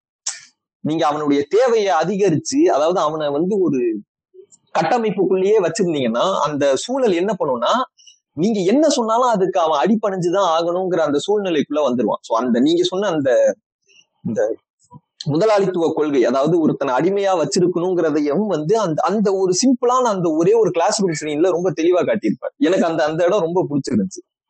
ஆக்சுவலா எழுத்தாளர் ஜெயபாஸ்கரன் சொல்லிட்டு அவர் ஒரு கவிதை எழுதியிருப்பார். அந்த கவிதை எக்ஸாக்டா எனக்கு தெரியல. அதோட கண்டென்ட் நான் கரெக்டா சொல்றேன். எப்படின்னா ஒரு ஒரு வீட்டுல வந்துட்டு கணவன் மனைவி ஒரு பையன் இருப்பாங்க வீட்டுல அவங்க வந்து மனைவி சொல்றாங்க இந்த மாதிரி நீ போய் சமயக்கட்டு வந்துட்டு இந்த பர்டிகுலர் சக்கர டப்பா ஏதோ இது எடுத்துட்டு வாங்க அப்படின்னு சொல்றாங்க. அவர் உள்ள போய் தேடுறாரு தேடுறாரு எங்க இருக்குன்னே தெரியல. உடனே அடுத்து பிடிச்சி தேடி வராரு. வந்ததுக்கு அப்புறம் அவங்க மனைவி சொன்னாங்க இந்த மாதிரி என்ன சக்கரை டப்பா வந்து எடுத்துட்டு வரதுக்கு இவ்வளவு நேரமா? நானா இருந்தேன்னா ரெண்டு நிமிஷத்துல எடுத்துருவேன் எடுத்துட்டு வந்திருப்பேன் அப்படின்ற மாதிரி அவங்க சொல்றாங்க. உடனே அவர் மனசுக்குள்ள நினைச்சதை அந்த கவிதையில பிடிச்சிருப்பாங்க எப்படின்னா ஆஹ் நீ ரெண்டாயிரம் வருஷமா கிச்சன்ல இருக்கிற நீ ரெண்டாயிரம் வருஷமா ஒரு சமையல் அறையில இருக்கிற நீ எடுக்கதாமா செய்வ அப்படின்றத ஆனா எனக்கு அதை சொல்ல தோணு சொல் சொல்ல வருது பட் என்னால சொல்ல நான் சொல்லாம விட்டுட்டேன் அப்படின்றது அந்த கவிதையா அழகா முடிச்சிருப்பாங்க. அதே மாதிரி முத்துக்குமாரும் வந்து ஒரு ஒரு கவிதை எழுதியிருப்பாரு. எப்படின்னா அக்கா அடுப்பறையில் சமைத்து கொண்டே இருந்தால் அக்காவிற்கு திருமணமானது பிறகு அக்கா வேறு ஒரு அடிப்ப அடுப்படை அடுப்படியில் சமைத்து கொண்டே இருக்கிறாள். அப்படின்னு சொல்லிட்டு அந்த ஒரு கவிதை ஒண்ணு அதான் பெண்களை வந்துட்டு ஃபுல்லா அந்த கிச்சனுக்கு அப்படின்ற ஒரு பாட்டா வந்துட்டு யோசிச்சாங்கன்னா அப்படியே அதுக்குள்ளேயே வச்சு அடைச்சிடுறாங்க. போனாங்கன்னா டக்குன்னு அந்த சக்கரை டப்பா எடுத்தாங்கன்னா அது எடுத்துட்டு அதே இடத்துலதான் வைப்பாங்க. ஏன்னா அவங்களுடைய பழக்கம் அது எடுத்து அப்படி பழகுனதுனால அது அப்படி இருப்பாங்க. நம்ம போனோம்னா அது வந்து டோட்டலா கொலாப்ஸ் ஆயிடும் அதனாலதான் அவங்களுடைய பவர் தான் அதை வந்து அந்த கிச்சன் வந்து எப்பயுமே வந்து அப்- அப்படி வச்சிருக்காங்க. ஆனா அது வந்து எந்த அளவுக்கு அது அட்வான்டேஜா இல்ல டிஸ்அட்வான்டேஜா அப்படின்றது தெரியல. ஏன்னா அது மறைமுகமா அடிமைப்படுத்தப்பட்ட ஒரு இல்ல ஆக்சுவலா இப்போ பாத்தீங்கன்னா என்ன விஷயம் அப்படின்னா இப்போ நீங்க என்ன சொல்றீங்கன்னா ரெண்டாயிரம் வருஷமா வந்து அவங்க எல்லாருமே விக்டிமைஸ் ஆயிருக்காங்க. ஒரு ஒரு கிச்சன் அப்படிங்கிற ஒரு ஃபார்மேட்டுக்குள்ளார இந்தியங்கிற ஏன்னா இப்ப இந்திய கலாச்சாரத்தை பொறுத்த வரைக்கும் அடுப்பங்கரை அப்படிங்கிறதுக்கு ஒரு ஸ்பேஸ் இருக்கு. உலகத்துல வேற வேற கல்ச்சருக்குள்ள போனீங்கன்னா வேற வேற கல்ச்சர்ல வேற வேற இடங்கள்ல அதுக்கான ஒரு ஸ்பேஸ் இருக்கும். ஸோ எல்லா ஸ்பேஸ்லயுமே பெண்களை அடிமைப்படுத்திக்கிட்டே இருக்காங்க. அந்த அந்த மேல் சாவனிஸ்டிக் மைண்டுங்கிறது எல்லா ஃபார்ம்லயுமே ஏதோ ஒரு விதத்துல ஒரு வீட்டுக்குள்ள இருக்கும்போது ஒரு ஆண் வந்து ஒரு மனைவியை அதிகாரம் எடுத்துப்பான். அதே ஆண் வந்து ஒரு அலுவலகத்துக்கு போறான் அப்படின்னா அங்க இருக்கிற பெண்ணுக்கும் ஆணுக்குமான ஒரு ஆண் அதிகாரத்தை எடுப்பான். சோ அடிப்படையில ஒரு பெண்ணும் ஒரு ஆணும் ஒரு இடத்துல இருந்தாலே அந்த ஆண் வந்து அந்த பெண் பெண்ணின் மீதான அதிகாரத்தை எடுத்துக்கிற உரிமையை வந்து அவனுக்கு வந்து கடவுள் கொடுத்துட்டாரு அப்படிங்கிற எண்ணத்துல இருக்கானா? இல்ல அப்படிதான் இயற்கையே அப்படிதான் இருக்கு. அது வந்து ஒரு சர்வேவலோட டெக்னிக்குங்கிற எண்ணத்தை அவனுக்கு யாராவது விதைச்சிட்டாங்களா? அப்படிங்கிற ஒரு பிரச்சனை இருக்கு. இங்க என்ன அதுதான் சொல்ல வரேன். இப்ப நம்ம வந்து எல்லாருமே நம்மளுக்கு இதுதான் பேசிக் எத்திக் இதுதான் அப்படின்னு சொல்லி நம்ம எல்லாரும் வளர்த்துருக்காங்க. அந்த எல்லா எத்திக்கையும் நம்ம ரீ கொஷன் பண்ணணும். அதாவது நம்ம ரீ திங்க் பண்ணிட்டு இது எல்லாத்தையும் ரீதிங்க் பண்ணும்போது நம்மளுக்கு என்ன ஒரு எண்ணம் வருது அப்படின்னா இப்ப இங்க இருக்கிற அடிப்படை நியாய தர்மங்கள் இருக்குல்ல இதுலயே சில சில இல்ல பல கோளாறுகள் இருக்கு. அப்ப இந்த அடிப்படை நியாயம்ங்கிறது வந்து காலத்துக்கு ஏற்ப மாறிக்கிட்டே இருக்கும். சோ ஒரு கால மாற்றம்ங்கிறது என்ன அப்படிங்கிறது மீதான ஒரு அறிவு இருக்கணும். அப்ப கால மாற்றம்ங்கிறது என்ன அப்படின்னா இங்க இருந்த கால காலத்துல முந்தைய இருந்த காலத்துலனா நீங்க வந்து ஒரு ஐம்பது வருஷம் பத்து வருஷம் போத்தாது. ஒரு நூறு வருஷம் இரநூறு வருஷம். அப்ப இரநூறு வருஷத்துக்கு முன்னாடி நம்மளுக்கு லைஃப் ஃபார்மை பத்தி என்ன தெரியும்? அப்ப இன்னைக்கு நம்மளோட லைஃப் ஃபார்முங்கிறது என்ன?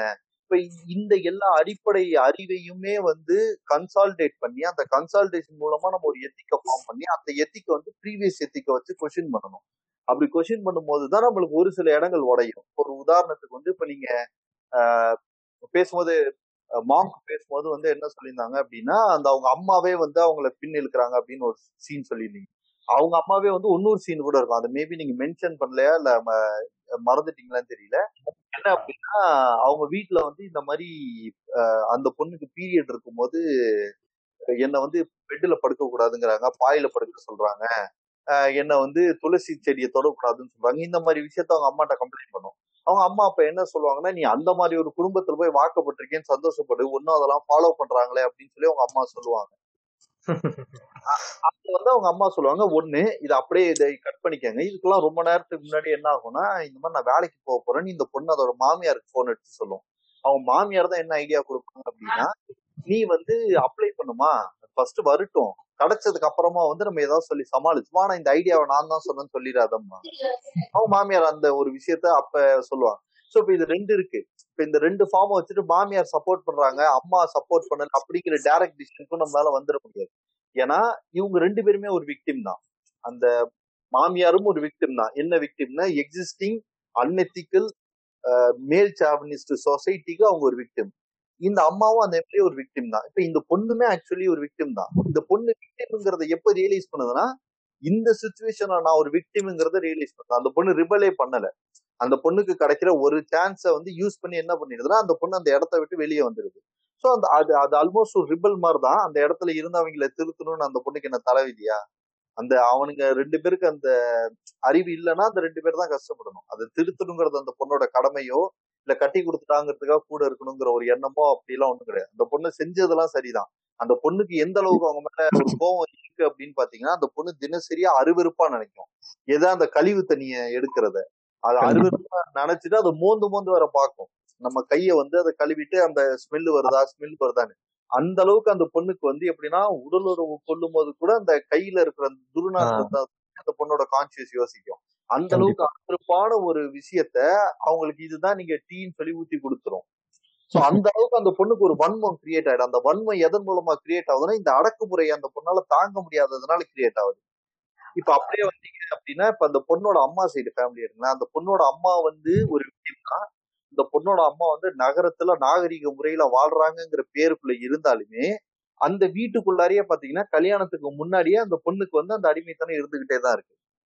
ஓகேவா இப்ப இது எந்த இடத்துல அந்த பொண்ணு அதை ரிபல் பண்ணுது அப்படின்னு பாத்தீங்கன்னா ஒரு பொண்ணு அடிப்படையில தாய் வீட்டுல இருக்கும்போது அம்மா ஒண்ணு ஒரு விஷயம் சொல்லுது அப்படின்னா அந்த பொண்ணுக்கு ஏன்னா அந்த தம்பி வந்து ஆயிரம் முறை தண்ணி கேட்டிருப்பான்.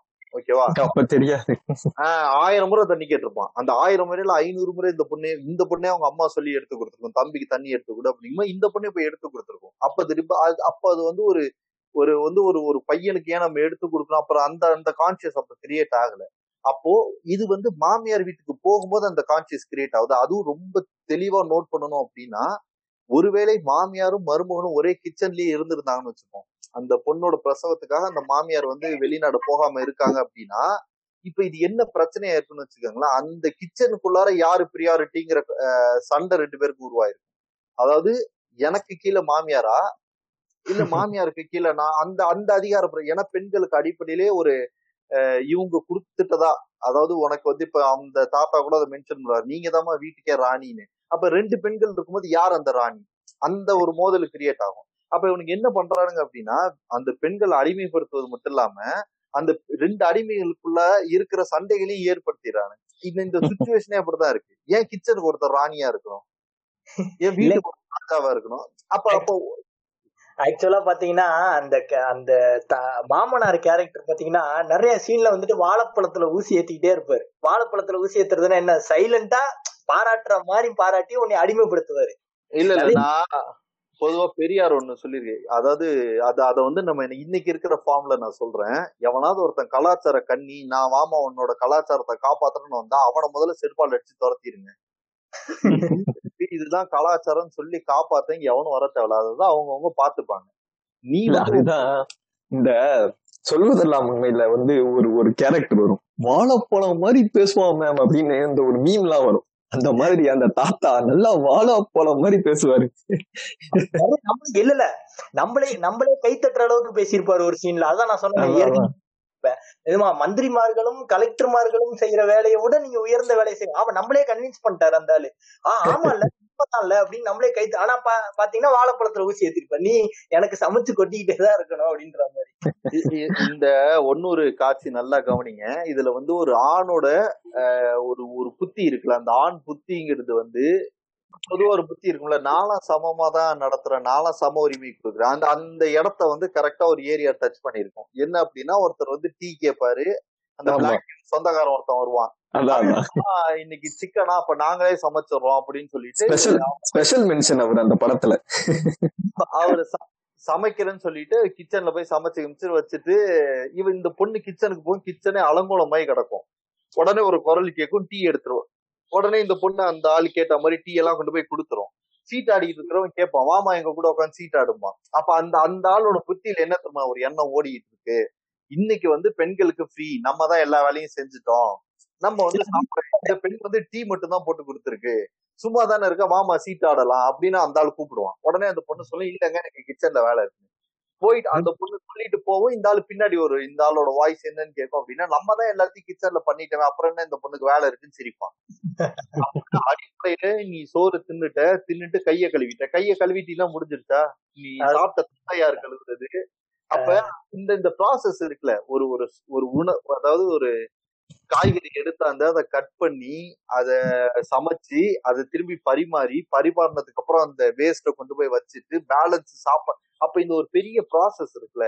இந்த ஹோம் மேக்கிங் ப்ராசஸ் இருக்குல்ல. அந்த ப்ராசஸ பத்தியான அடிப்படை புரிதலும் அறிவுமே வந்து எல்லா ஆண்களுக்கும் தெரியும். இப்ப எல்லாரையுமே வந்து டீ போடுறது எப்படின்னு கேட்டீங்கன்னா தெளிவா தெரியும். ஆனா எது வரைக்கும் தெரியும்னா டீயை கிளாஸ்ல ஊத்துற வரைக்கும் தான் தெரியும். ஊத்துனதுக்கு அப்புறம் அவனுக்கு தெரியாது. ஆனா ஊத்துனதுக்கு அப்புறம் நீ குடிச்ச டீயை கழுவி வைக்கணும். அந்த டீ போட்ட சீத்தூட்ட இதை வந்து குப்பையில போடணும். அதை அப்புறம் பின்னாடி ஒரு ப்ராசஸ் இந்த ப்ராசஸ வந்து நீங்க தான் செய்யணும் ஒரு மேட் அதனால என்ன சொல்றோம்னா நம்ம நம்ம- இப்ப நான் பர்சனலா இதை இதுல இருந்து நம்ம என்ன எடுத்துக்கிறோம் அப்படின்னா அப்ப சராசரியா நம்ம போய் ஒரு டீ குடிக்கிறோம். நம்ம வீட்லயே டீ குடிக்கிறோம். அப்ப நம்மளால முடிஞ்ச உதவி என்னன்னா நம்ம கொடுத்த கிளாஸ் அட்லீஸ்ட் கழுவி வைக்கிறது நம்மளால முடிஞ்ச ஒரு முதல் முதல் ஸ்டெப் நம்மளால முடிஞ்சது. சோ. ஏன்னா இப்ப இந்த இந்த சமைக்கிற வேலையை யாரு செஞ்சாலுமே இது ஒரு ஒர்க் தான் ஓகேவா ஆனா இங்க பிரச்சனை என்னன்னா இவங்களுக்கு இதுதான் ஒர்க் அப்படின்னு பிக்ஸ் பண்றதுதான் ப்ராப்ளம் ஒண்ணு ஒண்ணு நீ இவங்க இந்த ஒர்க் எல்லாம் பண்றாங்கங்கிற ரியலைசேஷனே இல்லாம இருக்கிறது ரெண்டாவது. இந்த இன்ட்ரினாலாம் இந்த படம் நிறைய தொட்டிருக்கு. பிளஸ் இப்ப நீங்க அடுத்து வேற யாராவது கண்டினியூ பண்ணுங்க. பட் நான் இல்ல. ஒரு மென்ஷன் இல்ல என்ன நீங்க சொன்னீங்கல்ல ஒரு பாட்டு அதாவது டி- இந்த ப்ராசஸுக்குன்னு ஒரு எண்டு இருக்கு. அதாவது ஸ்டார்ட் எண்டுன்னு இருக்கு. நம்ம வந்து எப்பவுமே மிடில் வரைக்கும் தான் இருப்போம். அந்த எண்டுக்கே போக மாட்டேன். இது வந்து எப்படின்னா இது எல்லா விஷயங்களுமே. இப்போ நீங்க இந்த ஒரு பிளாஸ்டிக் வந்து பொருளை நம்ம இந்த ஒரு பிளாஸ்டிக் ஒரு கடைக்கு போறோம். கவர் கொடுப்பான் அதை வாங்கிட்டு வருவோம். அந்த பொருளை வீட்டுல வைப்போம். அந்த கவரை தூக்கி போட்டுருவோம். ஆனா அந்த அந்த கவரை ப்ராப்பரா டிஸ்போஸ் ஆனா மட்டும்தான் இதுக்குன்னு ஒரு ரீசைக்கிள் ப்ராசஸ் ஆகி இந்த பொருள் வந்து மக்கி போகாம இருக்கும் அப்படிங்கிற அந்த எண்டு ப்ராசஸ் இருக்குல்ல அதுக்கு நம்ம எப்பயுமே போக மாட்டோம். பாத்தீங்கன்னா அந்த அந்த மனநிலை தான் வந்து இந்த அதாவது அது இந்த இப்ப இருக்கிற வெகுஜன மக்களுக்கு வந்து இந்த ஸ்டார்ட் டு எண்டுக்கு போகணுங்கிற அந்த ஒரு ஒரு கம்ப்ளீட் ப்ராசஸே கிடையாது. ஸ்டார்ட்ல இருந்து மிடில் வரைக்கும் தான் செய்வான். அந்த மிடிலுக்கு அப்புறம் இருக்கிறது வந்து அவனுக்கு அதை பத்தி அவனுக்கு கவலை கிடையாது. அது யாரோ என்னமோ பண்ணிட்டு போறான். இப்ப குப்பை ஒரு ஒரு குப்பையே எடுத்துட்டு போய் ஒரு ப்ராப்பரா ஒரு ஒரு டஸ்ட்பின்லயோ இல்ல அந்த அதுக்கான ஒரு தொட்டிலையோ போட மாட்டாங்க. இப்போ வண்டியில போயிட்டே இருப்பாங்க. நீங்க பல தடவையில பல இடங்கள்ல பாருங்க வண்டியில போயிட்டே இருப்பாங்க. அப்படியே வண்டியை நின்று அப்படி தூக்கி போடுறது. எவனோ வந்து பொறுக்கிட்டு போறான். நம்மளோட வேலை நம்ம வீடை சுத்தமாக்கிட்டோம்ப்பா. நாடு எப்படி நாசமா போனா நம்மளுக்கு கவலை கிடையாது. அந்த மனநிலை இருக்குல்ல அந்த மனநிலை தான் இந்த மாதிரியான விஷயங்களுக்கான ஒரு காரணம். இப்ப நீங்க சொன்னீங்கல்ல அந்த கேரக்டர் அந்த டீ அந்த பொண்ணு வந்து ஒரு பிளாக் டீ போட்டு கொடுக்கும். அதை குடிச்சிட்டு இது டீயா? நீ இதையா டீ இத்தனை வருஷமா குடிச்சுக்கிட்டு இருக்க? அப்படின்னு கேட்பான். டீனா எப்படி இருக்கணும் தெரியுமா? இப்படி இருக்கணும். அப்படின்னு அதுக்கு ஒரு ப்ராசஸ சொல்லிட்டு இப்படி போடுமா இந்த வாட்டி பரவாயில்ல. அடுத்த வாட்டி போடும்போது நீ இப்படி போடு. அப்படின்னு சொல்லி கொடுத்துட்டு அந்த பொண்ணு அடுத்த வாட்டி அந்த டீயை போட்டு எடுத்துட்டு வரும். எடுத்துட்டு வந்த டீயை குடிச்சிட்டு பத்தியா? இதுதான் டீ. இப்போ உனக்கு டீ போட யார் கத்து கொடுத்தான்னு கேட்டா என்ன சொல்லுவேன் என் பேரை தான் அந்த பொண்ணு சொல்லுவோம் உங்க பேரை தாங்க சொல்லுவேன் அப்படின்ட்டு போகும். அது ஒரு யதார்த்தமாவே இருந்தாலும் அது எப்படி அந்த நீங்க சொன்ன அந்த ஆணின் ஒரு குரூர மனம் இருக்குல்ல அதாவது செய்ய தெரியாத உனக்கு நான் அதை கத்து கொடுத்துட்டேன். இப்ப நீ நாளை யாரு கேட்டாலும் நீ இதை என் பேரை தான் சொல்லணும் அப்படின்னு இருக்குல்ல அந்த ஒரு இடம் இருக்குல்ல அதுவும் வந்து இந்த மாதிரியான விஷயங்களுக்கு வந்து ஒரு ஒரு இந்த மக்கள் வந்து அதை யோசிக்கணும். ஏன்னா சாதாரணமான ஒரு குப்பையை தூக்கி போடுறதுல ஆரம்பிக்கக்கூடிய அந்த விஷயம் நீங்க நாளைக்கு உங்க வீட்டு பெண்களை எப்படி நடத்துறீங்கன்றது வரைக்கும் அதுதான் வரும். அந்த அதே ப்ராசஸா தான் நீங்க எப்பவுமே ஃபாலோ பண்ணுவீங்க. சோ அந்த இடத்துல இருந்து நம்ம அந்த திருத்தத்தை ஆரம்பிக்கணும்னு சொல்ல வரேன். இது நீங்க சொன்னீங்களே ஏன்டா அவன் பேக்ரவுண்ட் ஸ்கோரிங் வைக்கல ஏன்னா இப்போ ஒரு வீட்டுக்குள்ள வந்தோம்னா நம்மளுக்கு லா லா லலான்னு பேக்ரவுண்ட் ஸ்கோர் எல்லாம் கேட்காது எப்பவுமே. ஒரு யதார்த்தமான ஒரு சூழ்நிலையில ஒரு வீட்டுக்குள்ள வந்தா ஒரு டிவி ஓடும் ஒரு ஃபேன் ஓடும் ஒரு கிச்சன்ல நீங்க சொன்ன மாதிரி கிச்சன்ல இருக்கிற அந்த சத்தங்கள் கேட்கும். இந்த மாதிரியான சத்தங்கள் மட்டும்தான் கேட்கும்.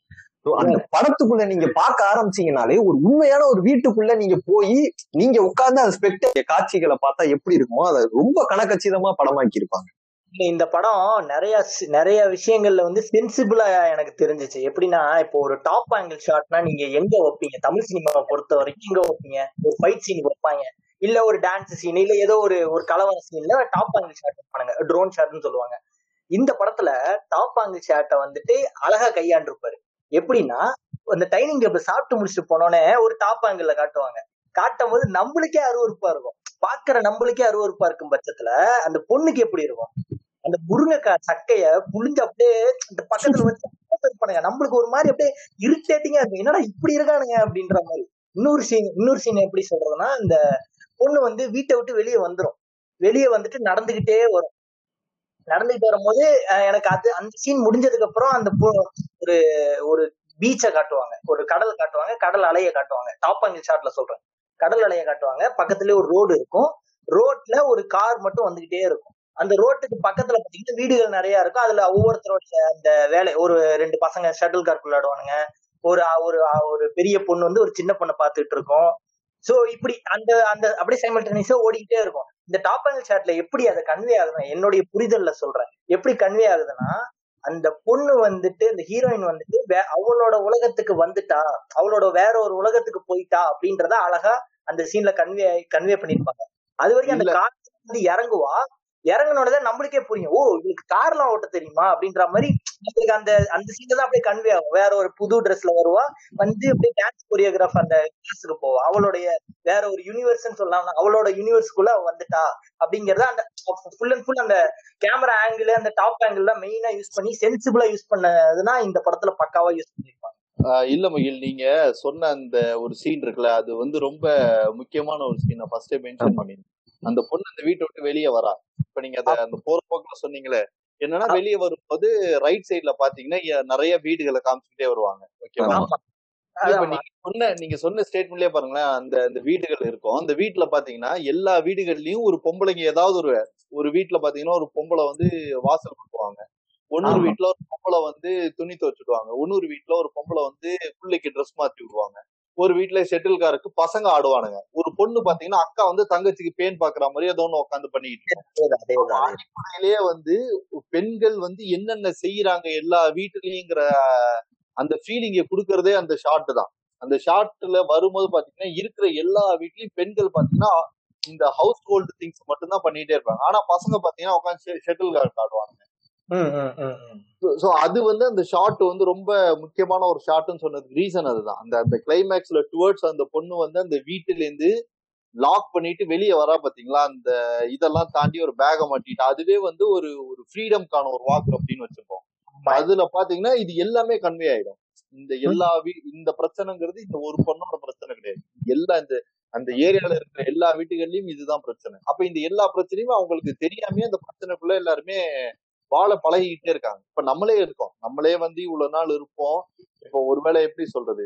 ஒரு இந்த படத்தையே வந்து ஒரு பதினஞ்சு வருஷத்துக்கு முன்னாடி நான் பாத்துருந்தேன் அப்படின்னா எனக்கு என்ன தோணியிருக்கும்? என்ன ஒரு தோசை சூடா கொடுக்கறது அம்மாவோட வேலை தானே அப்படின்னு தோணியிருக்கும். ஆஹ் இதே இதே படத்தை வந்து இந்த கான்சியஸே இல்லாம நான் ஒரு அறுபது வயசுல பார்த்திருக்கேன்னு வச்சுப்போம் இப்ப எனக்கு இருக்கிற அந்த ஒரு என்ன சொல்றது? அந்த ஒரு பகுத்தறிவோ இல்ல அந்த மாதிரியான ஒரு யோசிக்கும் திறன் இல்லாம நான் ஒரு பூமராவே இருந்து பூமராவே வளர்ந்து அதாவது இந்த கட்ட ஒரு இருந்து வளர்ந்து ஒரு அறுபது வயசுல எனக்கு என்ன தோணிருக்கு இதெல்லாம் ஒரு பிரச்சனையா?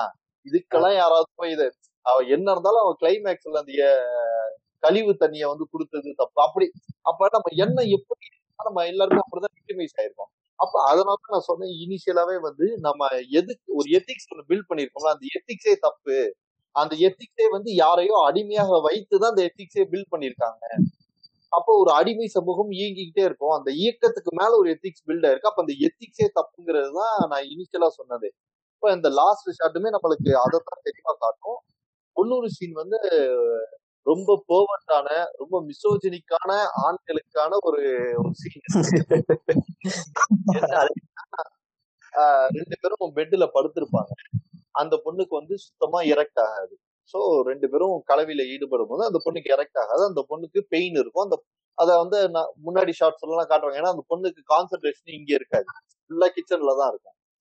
அடுத்த நாள் வந்து வச்சுக்கணும் அந்த பொண்ணு ரொம்ப தயங்கி தயங்கி சொல்லும். அதாவது எப்படின்னா நல்ல நல்ல நிறைய இடத்துல பாத்துங்க. அந்த பொண்ணு வந்து வேலைக்கு போட்டுமாங்கிறத புருஷங்கிட்ட வந்து தயங்கி கேட்கும் ஓகேவா? இது பண்ணிட்டுமாங்கிற அப்ப அந்த பொண்ணு தான் வாழ்க்கையில செய்யக்கூடிய சின்ன சின்ன விஷயங்களையும் புருஷன் கிட்ட தயங்கி தயங்கி கேட்டுக்கிட்டே இருக்கும். ஆனா அவன் வாழ்க்கையில ஒரு பெரிய டிசிஷன் எடுக்க போறான். என்ன டிசிஷன் அப்படின்னா நாற்பத்தஞ்சு நாளும் என்னமோ அந்த மாலை போட்டு விரதம் இருக்குது. அதை வந்து வைஃப்ட கேட்கவே மாட்டான். அவன் டிசைட் பண்ணிட்டு நான் விரதம் இருக்க போறேன் அப்படின்னு சொல்லிடுவான். ஆமா. ஆஹ் அப்ப அவன் அவனோட டிசிஷன் எதுலயுமே அந்த பொண்ணுக்கு வந்து ஒரு இன்வால்மெண்ட் இருக்கு ஆனா அந்த பொண்ணு எடுக்கக்கூடிய எல்லா விஷயத்திலயும் அந்த நாய் வந்து மூக்கம் நுழைக்கும். சரி இப்ப இந்த comment back to this topic இப்ப என்ன ஆகும் அப்படின்னா அந்த பொண்ணு சொல்லும் வந்து எனக்கு வந்து தப்பா நினைச்சுக்காதீங்க. எனக்கு வந்து வலிக்குது. ஏன்னா எனக்கு வந்து எரெக்ட் ஆகல. ஐ மீன் எஜாக்குலேட் ஆகல சம்திங் எனக்கு அந்த டெக்னிக்கல் டேர்ம் தெரியல. அது எனக்கு அது தமிழ்ல சொல்ல கொஞ்சம் கூச்சமா இருக்கு. அதுதான் சொல்றேன். நம்ம எத்திக்கு மீது இருக்கிற தப்பு. ஏன்னா அது கெட்ட வார்த்தை கிடையாது. இல்ல அதாவது அந்த பொண்ணுக்கு வந்து அந்த இன்பம் அடைய மாட்டேங்குது. அதுதான் வந்து அவர் சொல்ல ஒரு கருத்து. அதுதான் நான் சொன்னேன். நம்ம எத்திக்கு மேல நம்மள பில் பண்ணி நம்மளுக்கு அது வாய் ஏன்னா அது ஐயோ அது கெட்ட வார்த்தை. சார். அது கெட்ட எப்படி நம்மள victimize பண்ணி வச்சிருக்கானுங்க பாருங்க. இப்படி எல்லாம் சொல்லக்கூடாது. ஏன்னா நம்மளுக்கு அந்த அர்த்தம் தப்பான எண்ணம் கிடையாது. நம்ம எண்ணங்கிறது பேசணுங்கிறது ஆனா எண்ணம் தப்பான ஆனாலுமே சொல்லக்கூடாது. கெட்ட வார்த்தைங்கிற மாதிரி. சரி எனிவே பாயிண்ட் என்னன்னா அந்த பொண்ணு அப்படி சொல்லும். இவன் வந்து என்ன என்ன சொல்லணும்னா இந்த மாதிரி எனக்கு ஹார்டா இருக்கு. அதனால நீங்க ஏதாவது ஃபோர் ப்ளே பண்ணிட்டு நானும் கூடானோன்னா நம்ம ரெண்டு பேரும் பண்ணலாம் அப்படின்னு அந்த பொண்ணு சிம்பிளா சொல்லிடும் இப்ப இந்த நாய் என்ன பண்ணுவான் அப்படின்னா ஃபோர் பிளே எல்லாம் தெரியுமான்னு கேட்பான். ஏன்டா உனக்கு தெரியுது. நீ எல்லாத்தையும் பண்ற நீ எல்லாமே பாக்குற. இத்தனைக்கு பாத்தீங்கன்னா மாஸ்டர் பேஷனை பத்தி ஒரு இது ஓடிக்கிட்டு இருக்கும். சம்திங் ஏதோ டிவில இந்த தாத்தா கூட மாத்து வராது வந்தோடனே. அந்த மாதிரி ஏதோ ஒரு சீன் வேற இருந்துச்சு. அதான் உனக்கு எல்லாமே தெரியும் நீ எல்லாமே பாப்ப. நீ பாக்குற பிட்டுல என்ன ரெண்டு ஆம்பளைங்க தான் இருக்காங்களா? இல்ல ஏதோ நீ பாக்குறீல நீ எல்லாமே பண்ற. இப்ப அந்த பொண்ணுகிட்ட வந்து ஒரு ஃபோர்த் பிளேனா என்னன்னு தெரியுமா? அப்படின்னு கேட்பான் ஒண்ணு. ஒண்ணுன்னு என்ன சொல்லுவான்? இப்ப வந்து அவனுக்கு அது என்னன்னா அவனோட ஆண் பிரிய பத்தி பேசிட்டாங்களே மீசைக்கு அடுத்து அவனுங்களுக்கு வீரம் அங்கதானே இருக்கு. அப்படி கோவம் வந்துரும் அவனுக்கு. எனக்கு கோவம் வந்து அவன் என்ன சொல்ல எனக்கு கூட தான் அவனை பார்த்தனும் மூடே ஏறல அப்படிமா அந்த மூடே. இவ்வளவு நாள் வந்து எல்லாமே பண்ணிட்டான் அப்ப நீ இவ்வளவு நாள் பண்ணதுக்கு பேர் என்னன்னா இட் இஸ் அன் ரேப் அது அது வந்து ஒரு ரேப் தான். அந்த பொண்ணுக்கு இப்ப உனக்கும் விருப்பம். விருப்பம் இல்லாமல் செய்தது. நீ ஏன் பண்ற அப்புறம்? அதுதான் அதுதான். சோ அப்ப இது வந்து ஒரு கம்ப்ளீட் இல்லையா. அப்ப கூட அந்த அவன் எதுக்கு தெரியுமா? நீ நைட்டு கூட அதை வந்து பேசுவான். ஏன்னா அடுத்த நாள் மாலை நீ எவ்வளவு காஜில இருக்க? பேசலாமா? இல்ல இதுல இதுக்கு அடுத்த காட்சியே நீங்க அது ரொம்ப முக்கியமான ஒரு காட்சி. அதாவது என்னன்னா அவன் மாலை போட்டு வந்துருவான். வந்ததுக்கு அப்புறம் இவங்களுக்கு சாப்பாடு வந்து பரிமாறுவாங்க. அதாவது சாப்பாடு கேட்பாங்க. இந்த பொண்ணு என்ன பண்ணும்னா அந்த பொண்ணு இருக்கிற டயர்ட்னஸ்ல அடுத்த நாள் என்ன பண்ணும்னா நேத்து வச்ச அந்த சாப்பாடை ஃப்ரிட்ஜ்ல வச்சிருப்போம் அதை எடுத்துட்டு வந்து சூடு பண்ணி வைக்கும். அப்போ வந்து அவன் கேட்பான் என்ன இது? நேத்து வச்ச குழம்பு மாதிரி இருக்கேன்னா ஆமா நேத்து வச்சேன். அதை அடுப்புல வச்சு ஃப்ரீசர்ல இது ஃப்ரிட்ஜ்ல வச்சிருந்தா அதை எடுத்து சூடு பண்ணி இப்ப கொடுக்குறேன். சூடாதான் இருக்கு. அப்படின்ன உடனே அவன் கேட்பான் ஏமா மாலை போட்டவங்களுக்கு நேத்து சாப்பாடு வைக்க கூடாதுன்னு உனக்கு தெரியாதா? அப்படின்னு உடனே அந்த பொண்ணு வந்து இல்ல எனக்கு தெரியாதுங்க. அப்படின்னு ரொம்ப வெள்ளந்தியா சொல்லி. இல்லைங்க எனக்கு தெரியாது. தெரிஞ்சிருந்தா நான் வச்சிருக்க மாட்டேன். அப்படின்னு உடனே அப்பதான் நீங்க சொன்ன அந்த மிசோஜினிக் அந்த ஒரு கிரிஞ்சு எலமெண்ட் வந்து அந்த ஆணுடைய ஒரு கிரிஞ்சு எலமெண்ட் அங்கதான் வெளியே வரும். ஓ அப்ப இதெல்லாம் உனக்கு தெரியாதா? அப்படின்னு அந்த டைலாக முடிச்சுட்டு ஏஞ்சு போயிருவான் மறைமுகமா எல்லாம் இல்ல. படம் பாக்குற எல்லாருக்குமே அந்த வந்து நல்ல ஒரு செருப்பு எடுத்து பலார் பலார்னு அடிச்ச மாதிரியான அந்த ஒரு கேள்விய சொல்லியிருப்பான். அது அதாவது ரொம்ப தெளிவா ரொம்ப அதுக்கு மேல அவன் எதுவுமே பேச மாட்டான். அது டைலாக் முடிச்சு ஏஞ்சி போயிட்டே இருப்பான். நம்மளுக்கே தெரிஞ்சிடும் இந்த நாய் அதைத்தான் சொல்ல வருது போல இருக்கு அப்படின்னு. அது ரொம்ப தெளிவா காட்டியிருப்பாரு. தெரியுது இது தெரியாதா அப்படிங்கிற மாதிரி அப்படிங்கிற மாதிரி "ஏன், அது உனக்கு தெரிஞ்சிருக்குல்ல இது உனக்கு தெரியாதா அப்படின்ட்டு ஏஞ்சு போயிருவான் இல்லங்க ஆண் ஆண் புத்தி இருக்குல்ல நம்ம எல்லாரையும் சேர்த்து சொல்றேன். ஏன்னா இப்ப நம்ம இதெல்லாம் பேசுறதுனால நம்ம வந்து ஒரு முழுமையான பெண்களுக்கு அப்படின்னு பாத்தீங்கன்னா கிடையாது. நம்ம ஏதோ ஒரு விதத்துல ஏதோ ஒரு எண்ணத்துல நம்மளுக்குள்ள அது இருந்துகிட்டே இருக்கும். இது வந்து இன்னைக்கு முடிவு எடுத்து நாளைக்கு மாறக்கூடிய ஒரு விஷயம் கிடையாது. ஏன்னா சொன்ன மாதிரி நான் ரிப்பீட்டும் பண்றேன். நம்ம பழக்கம் சார்ந்து நம்ம வாழ்க்கை முறை சார்ந்து நம்ம எத்திக்ஸ் சார்ந்து இது கட்டமைச்சிருக்கு. அதனால இதை வந்து உடைச்சு வெளியே வர்றதுங்கிறது ரொம்ப கடினமான விஷயம். ஒரு ஒரு அடியா எடுத்து வைப்பேன் நான் இன்னைக்கு ஒரு அடி எடுத்து வைக்கிறேன் அடுத்து எனக்கு அடுத்து வர்றது ஏதோ ஒரு அடி எடுத்து வைக்கும் அப்படிதான் இது நகர்வை நோக்கி வரும். இப்ப இப்ப coming back to this point என்னன்னா ஆணோட புத்தியில வந்து ஒரு முறை நீங்க வந்து ஒரு எண்ணத்தை விதைச்சிட்டீங்கன்னு வச்சுப்போம். ஒரு சாதாரண விஷயம் இப்ப நீங்க ரெகுலரா பாத்திருப்பீங்க. பெண்கள் வந்து போட்டோ ஷேர் பண்ணும்போது ஒரு நகம் ஒரே ஒரு விரல்ல நகம் அதிகமா இருந்துச்சுன்னா அதை வட்டம் காட்டு போடுவானுங்க. பாத்தியா அப்படின்ட்டு. அது ஏன்னா அவன் புத்தி வந்து எப்போதுமே ஒரு பெண் வந்து பத்தினியாவே இருக்கணும். ஆனா இவன் எல்லாமே எங்க பாப்பா அததான் நான் கேட்டேன் திரும்பவும். எல்லா படத்துலயும் வந்து ஒரு பெண்ணும் ஒரு ஆணும் தான் எல்லாமே செய்யறாங்க சில நேரங்கள்ல நீ வெறும் பெண்கள் மட்டும் இருக்கிற வீடியோ எல்லாம் பாக்குற. அப்போ நீ என்ன நினைக்கிற அப்படின்னா இதுக்குன்னு ஒரு பொண்ணுங்கிறத ஒரு ப்ராடக்ட் மாதிரி தனியா செய்வாங்க. பொண்ணுகள் வந்து வெறும் படம் பிட்டு படம் மட்டும் நடிக்கும். இது வந்து குடும்ப பார்க்க கட்டிக்கிற இப்ப இவ்வளவு யோக்கியமா இருக்கிறவன் பக்கத்து வீட்டு பொ- பொண்ணு குனியும் போதோ ஆன்டி நகரும் போதோ எட்டி பார்ப்பான். அப்ப இவனோட புத்தியில என்ன இருக்கு அப்படின்னா நம்ம கிட்ட இருக்கிறது இப்படி இருக்கணும் அடுத்தவன் எப்படி இருந்தாலும் இது எல்லா ஆண்களுக்கும் தெரியும். அந்த அந்த புத்திக்குள்ள அது அவன் விதைக்காத வரைக்கும் இப்ப இவன் அடுத்தவன் பாக்குறான்ல அடிப்படையில அவனுக்கு என்ன தோணணும்? அப்ப அடுத்தவனும் நம்மளோட ஒய்ஃபை பார்க்க வாய்ப்பு இருக்குன்னு தோணும்ல? அந்த எண்ணம் அவனுக்கு வராது. ஏன்னா அவன் புத்தி அந்த மாதிரி ஒரு கட்டமைப்புக்குள்ள இருக்கு. ஒரு வாட்டி நீங்க ஒரு எண்ணத்தை விதைச்சிட்டீங்கன்னா அவன் எனக்கு தெரிஞ்ச அந்த பொண்ணு போனதுங்கிறதுல ஒண்ணு ஒரு பெரிய நல்ல விஷயம் இதுதான். ஏன்னா அதுக்கப்புறம் அந்த பொண்ணு கூட அவன் எப்ப கலவி வச்சிருந்தாலும் உனக்கு போர் பிளே தெரிஞ்சிருக்கு நீ எத்தனை பார்த்த? நீ யாரோட பார்த்த? எவ்வளவு பெருசு இருந்துச்சு? எனக்கு சாட்டிஸ்ஃபைட் ஆயிடுச்சா? இந்த இந்த மாதிரியான ஒரு குறுக்கு புத்தி கேள்விகள் எல்லாம் கேட்டுக்கிட்டே இருப்பான். அதுக்கு அந்த பொண்ணு வேலைக்கு போனது ஒரு சரியான முடிவு தான் ஹஸ்பண்டோட கேரக்டர் ஒரு ரெண்டு லைன் மட்டும் முடிச்சிடறேன் ஹஸ்பண்டோட கேரக்டர் வந்து எப்படின்னா கடவுளையே அவன் அப்படிதான் பாக்குறான் எப்படின்னா ஒரு சீன்ல அந்த க- ஒரு சீன்ல அதான் அந்த கழிவு தண்ணி எல்லாத்தையும் எடுத்து டீ கிளாஸ்ல ஊத்தி வச்சிருவாங்க இல்லையா? வச்சதுக்கு அப்புறம் இவங்க அந்த விஷயம் தெரிஞ்சு வருவாங்க. அது ஒரு ஸ்லோ மோஷன் ஷாட்டா காட்டுவாங்க. கிட்ட வரும்போது கழட்டுவாங்க. ஏன்னா. அவ்வளவு நேரம் ஐயப்பன் அது இது பெண்களை வந்து தீண்டு அது என்னது அந்த பெண்ணை பார்க்க கூடாது அதை பண்ணக்கூடாதுன்னு பேசுற நாயி மாலையை கழட்ட நீ அப்ப ஐயப்பனை கேவலப்படுத்தல? நீ இல்ல இல்ல. அதெல்லாம் அதை விட இன்னும் அந்த கழிவு தண்ணியோட மோ- இன்னொரு மோசமான ஒரு தண்ணியில இவங்க போய் முங்க போறாங்க பம்பை நதிக்கரையில. அதோட அது மோசமா போயிடுச்சு. இல்ல இப்ப நீங்க நீங்க சொன்னதுலயே பாருங்களேன் இததான் இததான் நான் திரும்ப கொஸ்டின் பண்றது. என்னன்னா அந்த இடம் தான் அதாவது அந்த பெண் வந்து நம்மளுக்கு இப்படி பண்ணிட்டா. அவளை நான் அடிக்க போறேன். அடிக்க போது மாலையை போட்டுட்டு அடிக்க கூடாதுங்கிறது தான் இந்த எத்திக்ஸுக்கு மேல இருக்கிற கட்டமைப்புங்கிற. நீ மாலையை போட்டு அடிச்சாலுமே அது தப்பு. நீ மாலையை கலட்டிட்டு அடிச்சாலும் தப்பு. அப்ப போட்டுட்டு அடிக்கிறது அடிக்க கூடாது. ஏன்னா பெண் அப்ப அப்ப கூட அவன் எண்ணம் பாருங்க. ஒரு பெண்ணை தொட்டுட்டா யாருக்கு தீட்டு? அவனுக்கு தீட்டு. அந்த பொண்ணுக்கு வலிக்குங்கிற எண்ணம் கிடையாது. ஆமா ஆமா ஆமா. அதனால மாலையை கலட்டுற அப்போ நீ ஒரு பெண்ணை அடிப்பதற்கான உரிமையை அந்த மாலை உனக்கு கொடுக்குது குடு- இது- இது பாருங்களேன் எப்படி அந்த சொசைட்டியவே பில் பண்ணி நம்ம நம்மள அறியாமையே நம்மளுக்குள்ள இவ்வளவு நாள் நம்ம அந்த படகு மேலதான் டிராவல் பண்ணிருக்கோம். இந்த. படகுக்கு கீழே வந்து பல பெண்களோட உரிமைகளை வந்து வச்சு தூக்கிட்டு அந்த படகு நம்மள வருது. அப்படிதான் இந்த மொத்தத்தையுமே கட்டமைச்சிருக்கானுங்க எல்லா இப்ப இன்ஃபேக்ட் வந்து இதுல வந்து மேபி நான் வந்து இத சாதிய கண்ணோட்டம் கொண்டு பார்த்துட்டேனான்னு எனக்கு தெரியாது. பட் எனக்கு தெரிஞ்ச ஒரு விஷயம். ஏன்னா இந்த இன்ஃபேக்ட் இந்த படத்துக்கும் சாதி மதம் எதுக்குமே சம்பந்தம் கிடையாது. இது வந்து அது சாதியற்று மதமற்று எல்லாருக்கும் இருக்கக்கூடிய பிரச்சனை தான் இது. ஆனா இந்த படத்தை வந்து உளவியலா அணுகும் போது இது எப்படி தோணுது அப்படின்னா எந்த வீடு வந்து ஒரு மிகப்பெரிய ஒரு ஒரு சாதியமோ இல்ல ஒரு மதத்தை சார்ந்து ரொம்ப இப்போ ஒரு ஒரு Muslim family Christian family Hindu family யாரா வேணாலும் இருக்கலாம். யார் அவங்க மதத்தோடலயும் இல்ல சாதியிலயும் ரொம்ப ஈடுபாடு கொண்டு ரொம்ப கடவுளுக்கு நெருக்கமா தன்னை காட்டிக்க விருப்பப்படுறாங்களோ அவங்களுக்கு குடும்பத்துக்குள்ளதான் இந்த எல்லா குழப்பமும் ஏற்படுது. கண்டிப்பா. நூறு சதவீதம் நூறு சதவீதம். இந்த இந்த பிரச்சனை வந்து வேற ஏதாவது ஒரு ஏரியால ஒரு தாழ்த்தப்பட்டவராக இல்ல நான் ஐந்தாம் என்ன சொல்றது ஐந்தாம் சாதியினர் அப்படின்னு சொல்லக்கூடியவங்களுக்கு இந்த இந்த பிரச்சனைகள் இருக்கான்னு பாத்தீங்கன்னா இருக்காது. ஏன் அப்படி இருக்காதுன்னா அவங்களுக்கு அவங்களோட தினசரி வாழ்க்கையை ஓட்டுறதுங்கிறதே வந்து பெரிய கஷ்டமான ஒரு அந்த நேரத்துல. அவங்க போய் பெண் ஒரு பெண்ணின் மீதான அதிகாரத்தை எடுக்குவதற்கு அவங்களுக்கு நேரமே கிடையாது ஆனா. இவங்க என்னன்னா கால் மேல கால் போட்டு பேப்பர் படிக்கிற நாய் தானே இந்த நாய்க்கு ஃப்ரீ டைம் நிறைய இருக்கு அதனாலதான் இதெல்லாம் பண்றது இது நீங்க சொன்ன மாதிரி இந்த நீங்க சொன்ன மாதிரி இந்த கடவுளுக்கு நெருக்கமா இருக்கக்கூடியவங்க அவங்க பேசும் போதெல்லாம் பாத்தீங்கன்னா ரொம்ப அப்படியே தன்மையா அவங்க கேட்கும்போது சார் இவ இந்த மாதிரி ஒரு மனுஷன் அப்பா அப்படின்னு இருக்கும். ஆனா அவனுடைய வீட்டுல போய் அவன் செய்யற செயல்கள் எல்லாம் பாத்தீங்கன்னா இந்த மாதிரி பிற்போக்குத்தனமான சிந்தனைகளா தான் இருக்கும். அத மேபி அவன் வந்து அதை ஒரு மதத்தின் பேராலேயோ இல்ல ஒரு சாதியின் பேராலேயோ செய்யறாங்கிறது ரெண்டாவது விஷயம். அந்த சாதியோ மதமோ இல்லைனாலுமே அவனுடைய எண்ணமும் அவனுடைய செயலும் அப்படித்தான் இருக்கும். ஏன்னா நீங்க சொன்ன மாதிரி ரொம்ப டைம் இருந்துச்சா இந்த மாதிரி யோசிப்பாங்க. எவனை கவுக்கலாம்?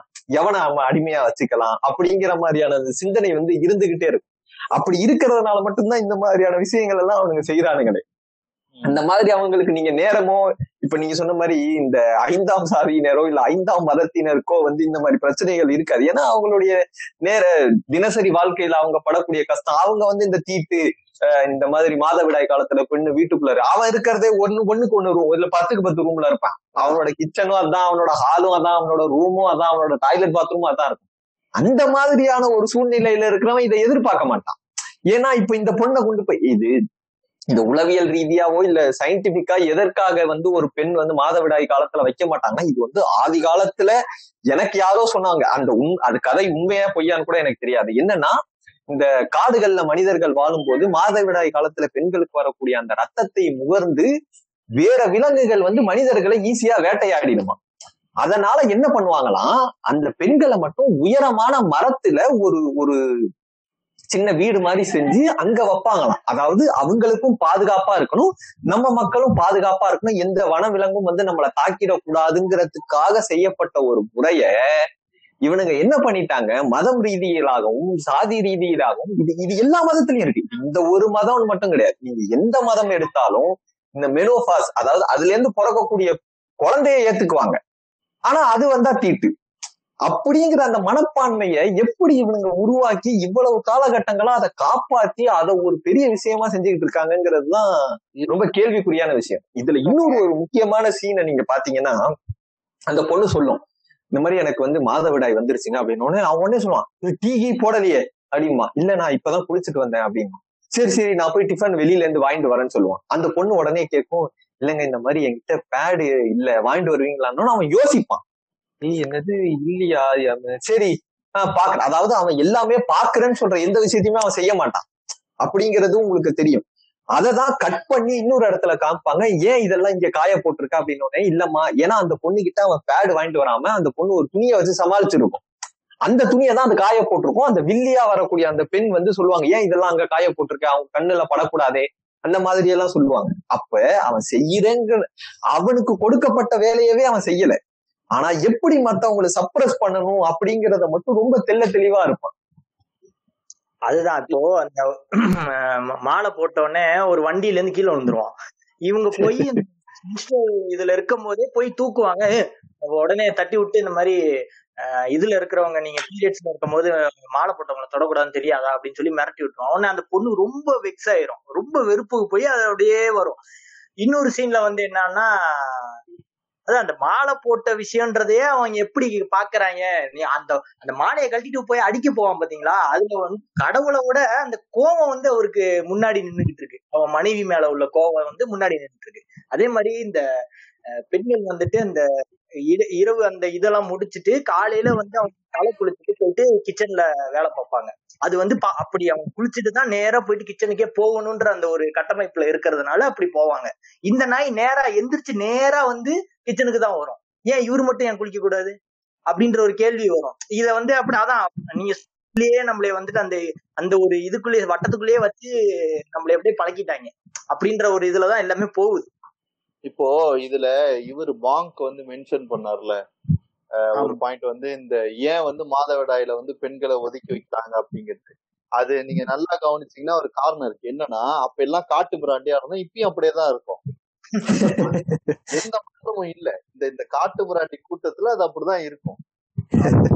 அதனாலதான் அப்ப எப்படி அறிவு அறிவற்று இல்ல ஆனா உண்மையாவே அந்த காட்டு மிராண்டி கூட்டத்துக்கு அப்படி ஒரு சிந்தனை இருந்துச்சுங்கிறது பெரிய விஷயம் தான் மரத்து மேல கட்டி அந்த பொண்ணு தூக்கி அந்த புலிக்கு இறையா போட்டு நம்ம எல்லாம் நிம்மதியா இருப்போம்னு நினைக்காம இருந்தாங்க. காட்டு மிராண்டி கூட்டத்துக்கு என்ன பிரச்சனை அப்படின்னு இந்த பொண்ணு தூக்கி இறையா போட்டுட்டோம் அடுத்த வேலைக்கு சோத்துக்கு சிங்கி அடிக்கணும்ல. அதனாலதான் இவனுக்கு என்ன பண்றானுங்கன்னா அப்படியே கட்டு நாங்க பாதுகாக்கிறோம். நீ ஏன் பாதுகாக்கிற? ஏன்னா நீ பாதுகாக்கலாம் பசியில சாப்பிடுறது நீதான். அதனாலயே அவனுக்கு அப்படியே நாங்க பாதுகாக்கிறோம். இது போய் எப்போதுமே ஒரு கவிதை ஒண்ணு இருக்குங்க.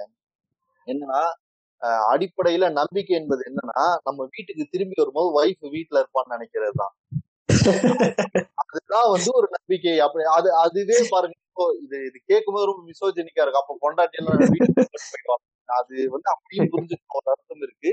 இப்படியும் பாக்கலாம் நம்ம மனைவி நம்மளுக்கு துரோகம் பண்ண மாட்டா அப்படிங்கிற எண்ணத்துலயும் கூட அதை பாக்கலாம் அதான் இப்ப பாருங்களேன் இப்ப நான் ஒரு கவிதை சொல்றேன். இல்ல அத இல்ல நீங்க அத அப்படி அதாவது அது துரோகம்னு ஏன் எடுத்துக்கிறாங்கிறது தான் அதுதான் வந்து ஒரு ஆணுடைய சிந்தனையாவே நான் பாக்குறேன் அது துரோகமே கிடையாது இல்ல இல்ல அததான் சொல்ல வரேன். இது இது ஏன் மிசோஜினிக்கா இருக்கும் அப்படின்னா அததான் சொல்ல இப்ப நம்ம இது வரைக்கும் நம்பிக்கிட்டு இருந்த எல்லா எத்திக்ஸையும் நம்ம ரீகொஸ்டின் பண்ணணும். இப்ப இப்ப. நான் சொன்ன கவிதையில வந்து அப்ப ஆணாதிக்க அடிப்படை இந்த கவிதையில இருக்கா அப்படிங்கறத நம்ம எடுத்து பார்க்கணும்.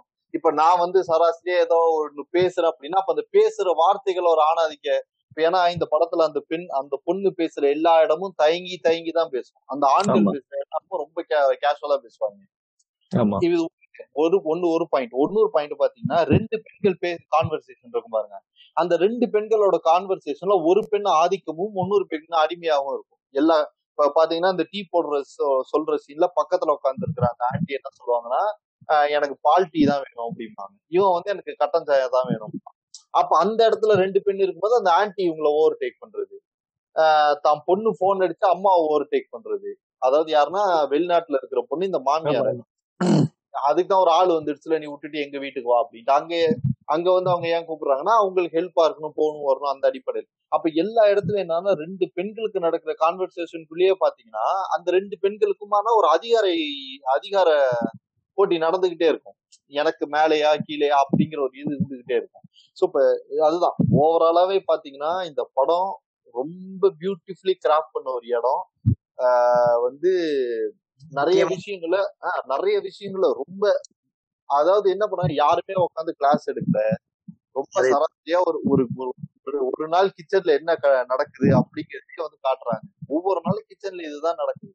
அந்த ப்ராசஸ் வராங்க சமைக்கிறாங்க சாப்பிடுறாங்க வராங்க சமைக்கிறாங்க சாப்பிடுறாங்க. நடுவு நடுவில் ஒரு ஒரு டைலாக் ரொம்ப தெளிவா இந்த இந்த ரெண்டாயிரம் வருஷமா இல்ல இந்த ஐம்பதாயிரம் வருஷம் இப்ப நீங்க சொன்ன மாதிரி இந்த கயிறுல கட்டி மரத்து மேல படுக்க வச்சிருந்தாங்களா அந்த காலத்துல இருந்து இருக்கிற எல்லா அடிமை முறையுமே இது வந்து திரும்பி திரும்பி நம்மள கேள்வி கேட்க வைக்குது. அந்த அளவுக்கு இது நம்மள ரியலைஸ் பண்ண வைக்குது இந்த படம்.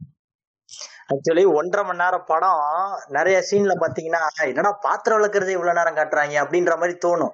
அப்படி உனக்கு ஏன்டா அந்த ஒரு ஒன்றரை மணி நேரமே உன்னால பார்க்க முடியலையா? அப்ப அந்த என்டையர் லைஃப் ஃபுல்லா அவங்க அங்க ஸ்பெண்ட் பண்ணுமே. அப்படின்ற ஒரு ஸ்ட்ரைட்டா சொல்லிட்டான்.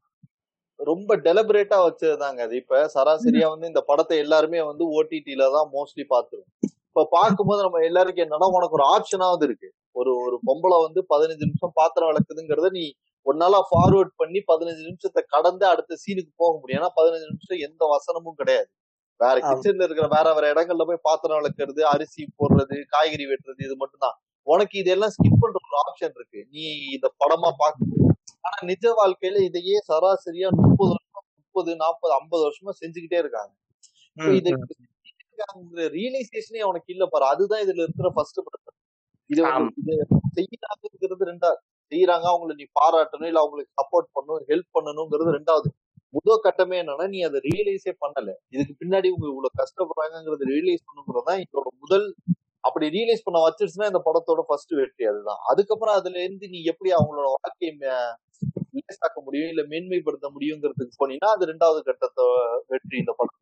இதுல அதே மாதிரி இதுல நிறைய பெண்களை வந்து காமிச்சுக்கிட்டே இருப்பாங்க. படம் முழுக்க பாத்தீங்கன்னா நிறைய கேரக்டர்ஸ் வரும். இந்த பொண்ணு இந்த பொண்ணோட அம்மா மாமியாரு அப்புறம் வேலைக்காக வரக்கூடிய ஒரு பொண்ணு அந்த பால் எடுத்துட்டு வரக்கூடிய ஒரு சின்ன பொண்ணு அதுக்கப்புறம் வந்து இந்த வில்லியா வரக்கூடிய வில்லி கிடையாது அவங்க அந்த மாமனாருடைய தங்கச்சி கேரக்டர்ல வரக்கூடிய அவங்க அப்புறம் வந்து அந்த சபரிமலை இஷ்யூவுக்கு ட்வீட் போடக்கூடிய அந்த ஒரு பெண் இந்த மாதிரி பல பெண்கள் வந்து எப்படி விதவிதமான கண்ணோட்டங்கள்ல பெண்கள் இருந்துகிட்டே இருக்காங்க இந்த சமுதாயத்துலங்கிறத வந்து ரொம்ப தெல்ல தெளிவா அவர் காமிச்சுக்கிட்டே இருப்பார் படத்துல. குறிப்பா சொல்ல போனா அந்த அந்த சின்ன பொண்ணை வந்து சின்ன வயசுல இருந்தே அப்படியே வளர்க்க ஆரம்பிச்சிருப்பானுங்க.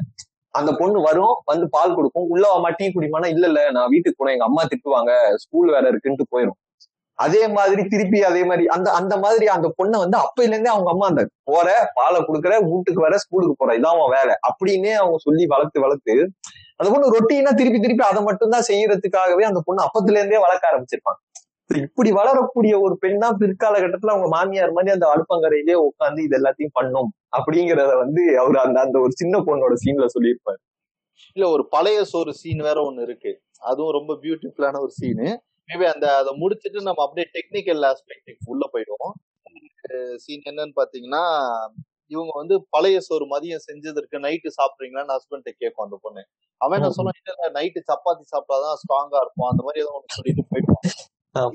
இத வந்து அடுத்த நாள் போன் அடிச்சு அந்த பொண்ணு அவங்க அம்மா கிட்ட கம்ப்ளைண்ட் பண்ணும். பாத்தியா பழைய சோறு கூட திங்க மாட்டேங்கிறாரு. சப்பாத்தி தான் திங்கிறாருன்னு. அப்ப அந்த அம்மா ஒரு கேள்வி கேட்பாங்க. என்ன கேள்விப்பா? இப்ப இத்தனை வருஷமா இந்த வீட்டுல பழைய சோறு தின்னது யாருன்னு நினைக்கிற? அப்படிங்கிற மாதிரி. பொண்ணு வந்து டெய்லி நைட்டு சப்பாத்தியோ இட்லியோ தோசையோ சாப்பிடுது. ஆனா மதியம் மிஞ்சி போன பழைய சோறை யாரு சாப்பிட்டுருக்கானா? அந்த பொண்ணோட அம்மா தான். அந்த. பொண்ணுக்கு அது அவ்வளவு நாள் தெரியல. அந்த பொண்ணு அந்த பிர- பிரச்சனைக்குள்ள தூக்கி போட்டோன்னு தான் அந்த பொண்ணு கான்சியஸ்குள்ள வருது. இவ்வளவு நாள் நம்ம இப்ப அனுபவிக்கிற எல்லாத்தையுமே நம்ம அம்மாக்கள்லாம் இவ்வளவு நாள் அனுபவிச்சுட்டு தான் இருக்காங்க அப்படிங்கிற கான்சியஸ் எல்லாம் அப்ப அப்பையில இருந்து அந்த பொண்ணுக்கு வர ஆரம்பிச்சு. இது ஒரு நல்ல சீன் மேபி அதை மிஸ் பண்ணிட்டேன். எனக்கு சடனா ஞாபகம். அதான் சொல்றேன் பேசணும்னா பேசிட்டே இருப்போம். ஒரு ஒரு சீனா எடுத்து. டெக்னிக்கல் டிபார்ட்மெண்ட்டுக்கு வந்துரும் டெக்னிக்கலா இந்த படத்துல உங்களுக்கு எந்த ஏரியா ரொம்ப பிடிச்சிருந்துச்சு? எனக்கு வந்து சவுண்ட் எஃபெக்ட்ஸே இல்லாம அந்த ரியலிஸ்டிக் சவுண்ட கேப்சர் பண்ணியிருக்காரு பாருங்க. ம் ஓகே வேற லெவல் அது. உண்மையிலேயே அந்த ரியலிஸ்டிக்கான எல்லா சவுண்டையும் அழகா கேப்சர் பண்ணி பர்ஃபெக்டா படத்துல போட்டதும் ஸ்கிரீன் பிளேவும் தான். உங்களுக்கு மகிழ் உங்களுக்கு பிடிச்ச டெக்னிக்கல் டிபார்ட்மெண்ட் என்னது படத்துல மா- மான் சொன்ன அதே விஷயம் தான் எனக்கும் பிடிச்ச டெக்னிக்கல் ஆஸ்பெக்ட் பாத்தீங்கன்னா சவுண்ட் டிசைன் தான். ஏன்னா. ஒரு வீட்டுக்குள்ள போறீங்கன்னா இப்போ வீட்டுக்குள்ள ஒரு ஃப்ரெண்ட பார்க்க போறீங்க. அப்ப ஃப்ரெண்டு வந்துட்டு பேசிட்டு இருக்கும்போது கிச்சன்ல ஏதோ ஒரு சவுண்ட் கேக் கண்டிப்பா கேட்கும் நீங்க நல்லா உத்து கணிச்சு கிச்சன்ல சவுண்ட் கேட்கும் அப்ப நம்ம என்ன அது வீட்டுல இருக்கிறாங்க ஒய்ஃபோ இல்ல அம்மாவோ யாரோ இருக்கிறாங்க அந்த சவுண்டே கேட்கலன்னா நீங்க என்ன கேட்பீங்க முதல் கேள்வி "ஏன் வீட்ல யாருமே இல்லையா? அப்படின்னு தான் நம்ம கேட்போம் சோ அதுக்கு அதான் அந்த ஒரு விஷயத்த அழகா படத்துல என்ன முக்கியமோ கதைக்கு கண்டென்ட்டுக்கு எல்லாத்துக்குமே முக்கியமானது அந்த சவுண்ட் டிசைன் வந்து நல்லா எலிவேட் பண்ணி கொடுத்துருவோம். எல்லா சீன்லயுமே சவுண்ட் சவுண்ட் டிசைன் இல்லைன்னா அவன் நடக்கிற சீனா இந்த செருப்பு சத்தம் கூட நல்லா அழகா கேப்சர் பண்ணி கொடுத்துருப்பாங்க. ரெண்டாவது நம்ம சினிமாட்டோகிராஃபியும் கொஞ்சம் மென்ஷன் பண்ணலாம். ஸ்பெஷலா அதான் நான் சொன்னேன் இல்லையா அந்த டாப் ஆங்கிள் ஷாட்டு அதெல்லாம் கொஞ்சம் ஓரளவு கரெக்டா வச்சிருந்தாங்க நிறைய இடத்துல.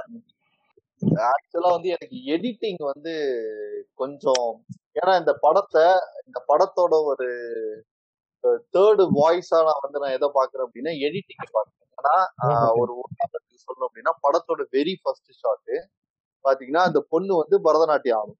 சோ ஒரு ஒரு போஸ்ட் ஒண்ணு ஒண்ணு பண்ணுவாங்க. ஒரு ஒரு போஸ்ட் ஒண்ணு பண்ணுவாங்க. ஒரு போஸ்ட் பண்ணி முடிப்பாங்க. கட் பண்ண உடனே இந்த பக்கம் பாத்தீங்கன்னா ஏதோ ஒரு குழிப்பணியாரம் சம்திங் ஏதோ ரெடி ஆகும். ஆமா ஆமா ஆமா. போவாங்க பாத்தீங்கன்னா இங்க வேற ஒரு சாப்பாடு ஐட்டம் ரெடி ஆகும். கண்டிப்பா. சோ ஆ சோ இப்ப அடிப்படையிலே வந்து இது இந்த இந்த இந்த மொமெண்ட்ல இருந்தே படம் வந்து அதை என்ன கண்டென்ட் பேச வருதுங்கிறத ரொம்ப கிளியரா கேரி பண்ணிச்சு ஒண்ணு. ஒண்ணு அந்த எடிட்டிங் இப்ப நீங்க சொல்ற அந்த கேமரா ஆங்கிள்லாம் இருக்கு அந்த டாப் ஆங்கிள காட்டுறது. அப்புறம் அந்த. சாப்பாடு வலிச்சு போடும்போது இந்த ஒரு மாதிரி சைடு ஷாட் வச்சுட்டு அந்த டைனிங் டேபிள் வலிச்சு கீழே ஆமா கட்டுலாம் இருக்கு பாத்தீங்களா? அதை எடுத்தாந்து அந்த குப்பையில போடுறது. சோ அந்த எல்லா கட்டுமே வந்து ரொம்ப பர்ஃபெக்டா இருக்கு. அது எந்த அளவுக்கு பர்ஃபெக்டா இருக்குன்னா அந்த கட்டெல்லாம் பார்க்கும்போது நம்மளுக்கு கடுப்பாகுது. படத்துக்கு அது அந்த மாதிரி விஷயங்கள் தான் நம்மளுக்கு படத்தை வெற்றியா காட்டியிருக்கு. இல்ல இல்ல. ஒரு ஒரு ஒரு ஆர்ட்ங்கிறது அதானே. நாடகம் ஆகட்டும் சினிமா ஆகட்டும் ஒரு சாதாரண புகைப்படம் ஆகட்டும் நாவல் ஆகட்டும் எல்லாத்தையும் படிக்கும் போது அந்த அந்த படைப்பு நம்மளுக்கு என்ன உணர்வை ஏற்படுத்துதுங்கிறது அந்த படைப்போட ஒரு வெற்றி தான் அது நல்ல உணர்வாகவும் இருக்கலாம் கெட்ட உணர்வாகவும் இருக்கலாம். அது அந்த விதத்துல இந்த படம் வந்து ரொம்ப சில படங்கள்லாம் பாத்தீங்கன்னா நம்மளுக்கு இருக்கிற உணர்வை புடுங்கிட்டு போயிடும். அது அது மாதிரி. அது கூட ஒரு ஒரு விதமான ஒரு இதுதான் இப்போ ஒரு ஒரு உதாரணத்துக்கு பேரரசு படம் எல்லாம் பார்த்தோம்னா வெறியாகும் நம்மளுக்கு. அது வந்து வேற விதமான ஒரு உணர்வு. இதை ஒரு மென்மையா இருக்கு. பட் ஸ்டில் நம்மளுக்கு ஒரு கோவம் வருதுல்ல. அந்த கோவங்கிறது யாரு மேல நம்ம கோவப்படும்னா நம்ம மேலதான் கோவப்படும்.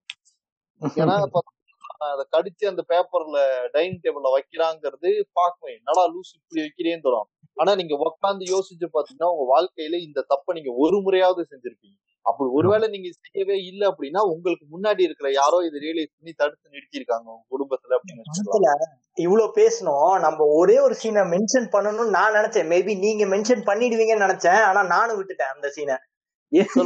என்னன்னா அது அந்த ஒரு ஹோட்டல்ல போய் சாப்பிட்டுட்டு இருக்கும்போது டேபிள் மேன்சி அதாவது ஒரு சிக்கனை கடிச்சு எலும்பெல்லாம் அந்த தட்டு ஓரமா வச்சுக்கிட்டு இருப்பான். இங்கெல்லாம் டேபிள் டென்னிஸ் கரெக்டா ஃபாலோ பண்றீங்களேன்ற மாதிரி அந்த பொண்ணு கலாச்சு விட்டுரும். கலாச்சு சொல்லும். உடனே அவனுக்கு கோபம் ஆயிரும் வீட்டுல வந்து எனக்கு நீ சாரி கேளு. எதுக்கு நீ எனக்கு சொன்ன? அப்படின்னு சொல்லிட்டு ஒரு மாதிரி விவாத பொருளாக்கிடுவான் டக்குன்னு இல்லைங்க நான் இன்டென்ஷனா சொல்ல. ஏன்னா வீட்டுல டேபிள் மேனர்ஸ் ஒரு மாதிரி ஃபாலோ பண்றீங்க. வெளியே போனா மட்டும் டீசெண்டா அந்த இதை ஃபாலோ பண்றீங்கன்ற மாதிரி அந்த பொண்ணுக்கே ஒரு குற்றம் உணர்ச்சி ஐயோ தெரியாதனமா கேட்டுட்டோம் போல் இருக்கே. அப்படின்றது. ஏன்னா அந்த சீன் நான் மென்ஷன் பண்ணணும்னு நினைச்சேன். இல்லங்க இந்த இடத்த நல்லா பாத்தீங்கன்னா அந்த பொண்ணு அவனோட ஈகோவை தொடுறதுன்னு பாத்தீங்கன்னா மூணு இடம் தான். ஒண்ணு வந்து இந்த டேபிள் மேனேஜ் சீனு ரெண்டாவது வந்து பாத்தீங்கன்னா வேலைக்கு அப்ளை பண்ணாமா அந்த பொண்ணு ஆனா அப்ளை பண்ணிட்டோம் அது ரெண்டாவது மூணாவது வந்து அந்த செக்ஸ் விஷயத்துல. ஆமா ஆமா. அவன் ஈகோ இந்த மூணு இடத்துலயும் அவன் ஈகோவை தொட்ட உடனே அவனுக்கு அந்த பொண்ணு மேல இருக்கிற இம்ப்ரெஷன் குறைஞ்சிக்கிட்டே இருக்கும். அப்போ ஒரு பாயிண்ட்ல அவன் என்ன சொல்லிடுவானா இந்த வீட்டுக்குள்ள நீ இருக்கணும்னா நீ இப்படிதான் இருக்கணும் அப்படின்னு சொல்லி ஒண்ணு சொல்லுவான். அந்த ஈவந்தோ அந்த அந்த ஆக்சுவலா அந்த ஐயப்பன் இஷ்யூவோட வந்து இதை லிங்க் பண்ணதெல்லாமே ரொம்ப இன்டலெக்சுவலான ஒரு விஷயம்னு வச்சுங்களேன். எல்லா நீங்க சொல்லும் போது ஒரு ஒரு ஸ்பெஷல் மென்ஷன் அந்த ஸ்கூட்டர் ஏறிக்கிற சீன்ல தான் இந்த படத்தோட டைரக்டர் ஒரு கேமியோல வருவாரு. ஓ பரவாயில்ல. அந்த படத்தோட டைரக்டர் வந்து அந்த நாலு பேர் எரிப்பாங்கல்ல அதுல ஃபர்ஸ்டா நிக்கிறவர் தான் டைரக்டர் தாடி எல்லாம் வச்சுட்டு கொஞ்சம் தடியா இருப்பாப்ல அவர் தான் அந்த படத்தோட டைரக்டர் அவர் அதுல ஒரு கேமியோ மட்டும் வந்து பண்ணிட்டு போயிருப்பாரு. எக்ஸலண்ட் ஆனா இது ரெண்டுத்தை விட எது டாப் நாச்சுன்னு பாத்தீங்கன்னா சவுண்ட் எஃபெக்ட் தான். ஸோ அந்த அது வந்து தான் இந்த படத்தை வேற லெவலுக்கே ஏன்னா அந்த எமோஷனையே வந்து அந்த சவுண்ட் எஃபெக்ட் தான் வந்து நம்மளுக்கு கிரியேட் பண்ணுச்சு. ஏன்னா. பொதுவா இந்த இடத்துல நீங்க அழுகணும்னா அழுகுற மாதிரி ஒரு ஹார அந்த இத பேக்ரவுண்ட போட்டுருவாங்க. இந்த இடத்துல நீங்க பயப்படணும்னா பயப்படுறதுக்கு ஒரு பேக்ரவுண்ட் இப்ப என்ன பண்ணுவாங்கன்னா நம்மள வந்து இந்த குரங்குலாம் இருக்கும்ல குச்சியை தாண்டறதுக்குலாம் பிராக்டிஸ் பண்ணுவாங்கல்ல அந்த மாதிரி ஒரு ஒரு பேக்ரவுண்ட் மியூசிக் நம்மள பயிற்சி கொடுத்துக்கிட்டே இருக்கானுங்க. இந்த சத்தம் வந்துச்சுன்னா நீ அழுகணும் இந்த சத்தம் வந்தா நீ சிரிக்கணும். இல்ல இல்ல இல்ல அதான் அப்ப நீங்க சொல்றத பார்த்தா எனக்கு இந்த லா லா லா லா லா லா அந்த அந்த மாதிரி படங்கள் தான் ஞாபகம் வருது.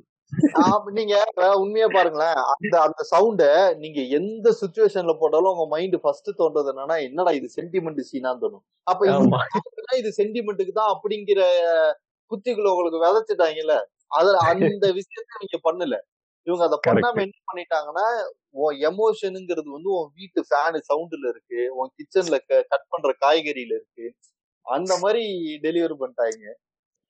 எனவே அந்த பொண்ணு ஆக்டிங் அவரு சூரஜ் அவரு வந்து நிறைய நல்ல படங்கள் நான் இந்த பேரே வந்து இதுக்கு முன்னாடி இன்னொரு படமும் நடிச்சிருக்காங்க. அதுவும் நல்லா இருக்கும். ஸோ ஓவராலா இந்த படம்ங்கிறது வந்து உண்மையாவே ஒரு கிளாசிக் தான். இந்த டிக்கேடுக்கு ஒரு சில கிளா ஒரு அஞ்சு கிளாசிக் ஆறு கிளாசிக்ல இது ஒரு முக்கியமான ஒரு படம்.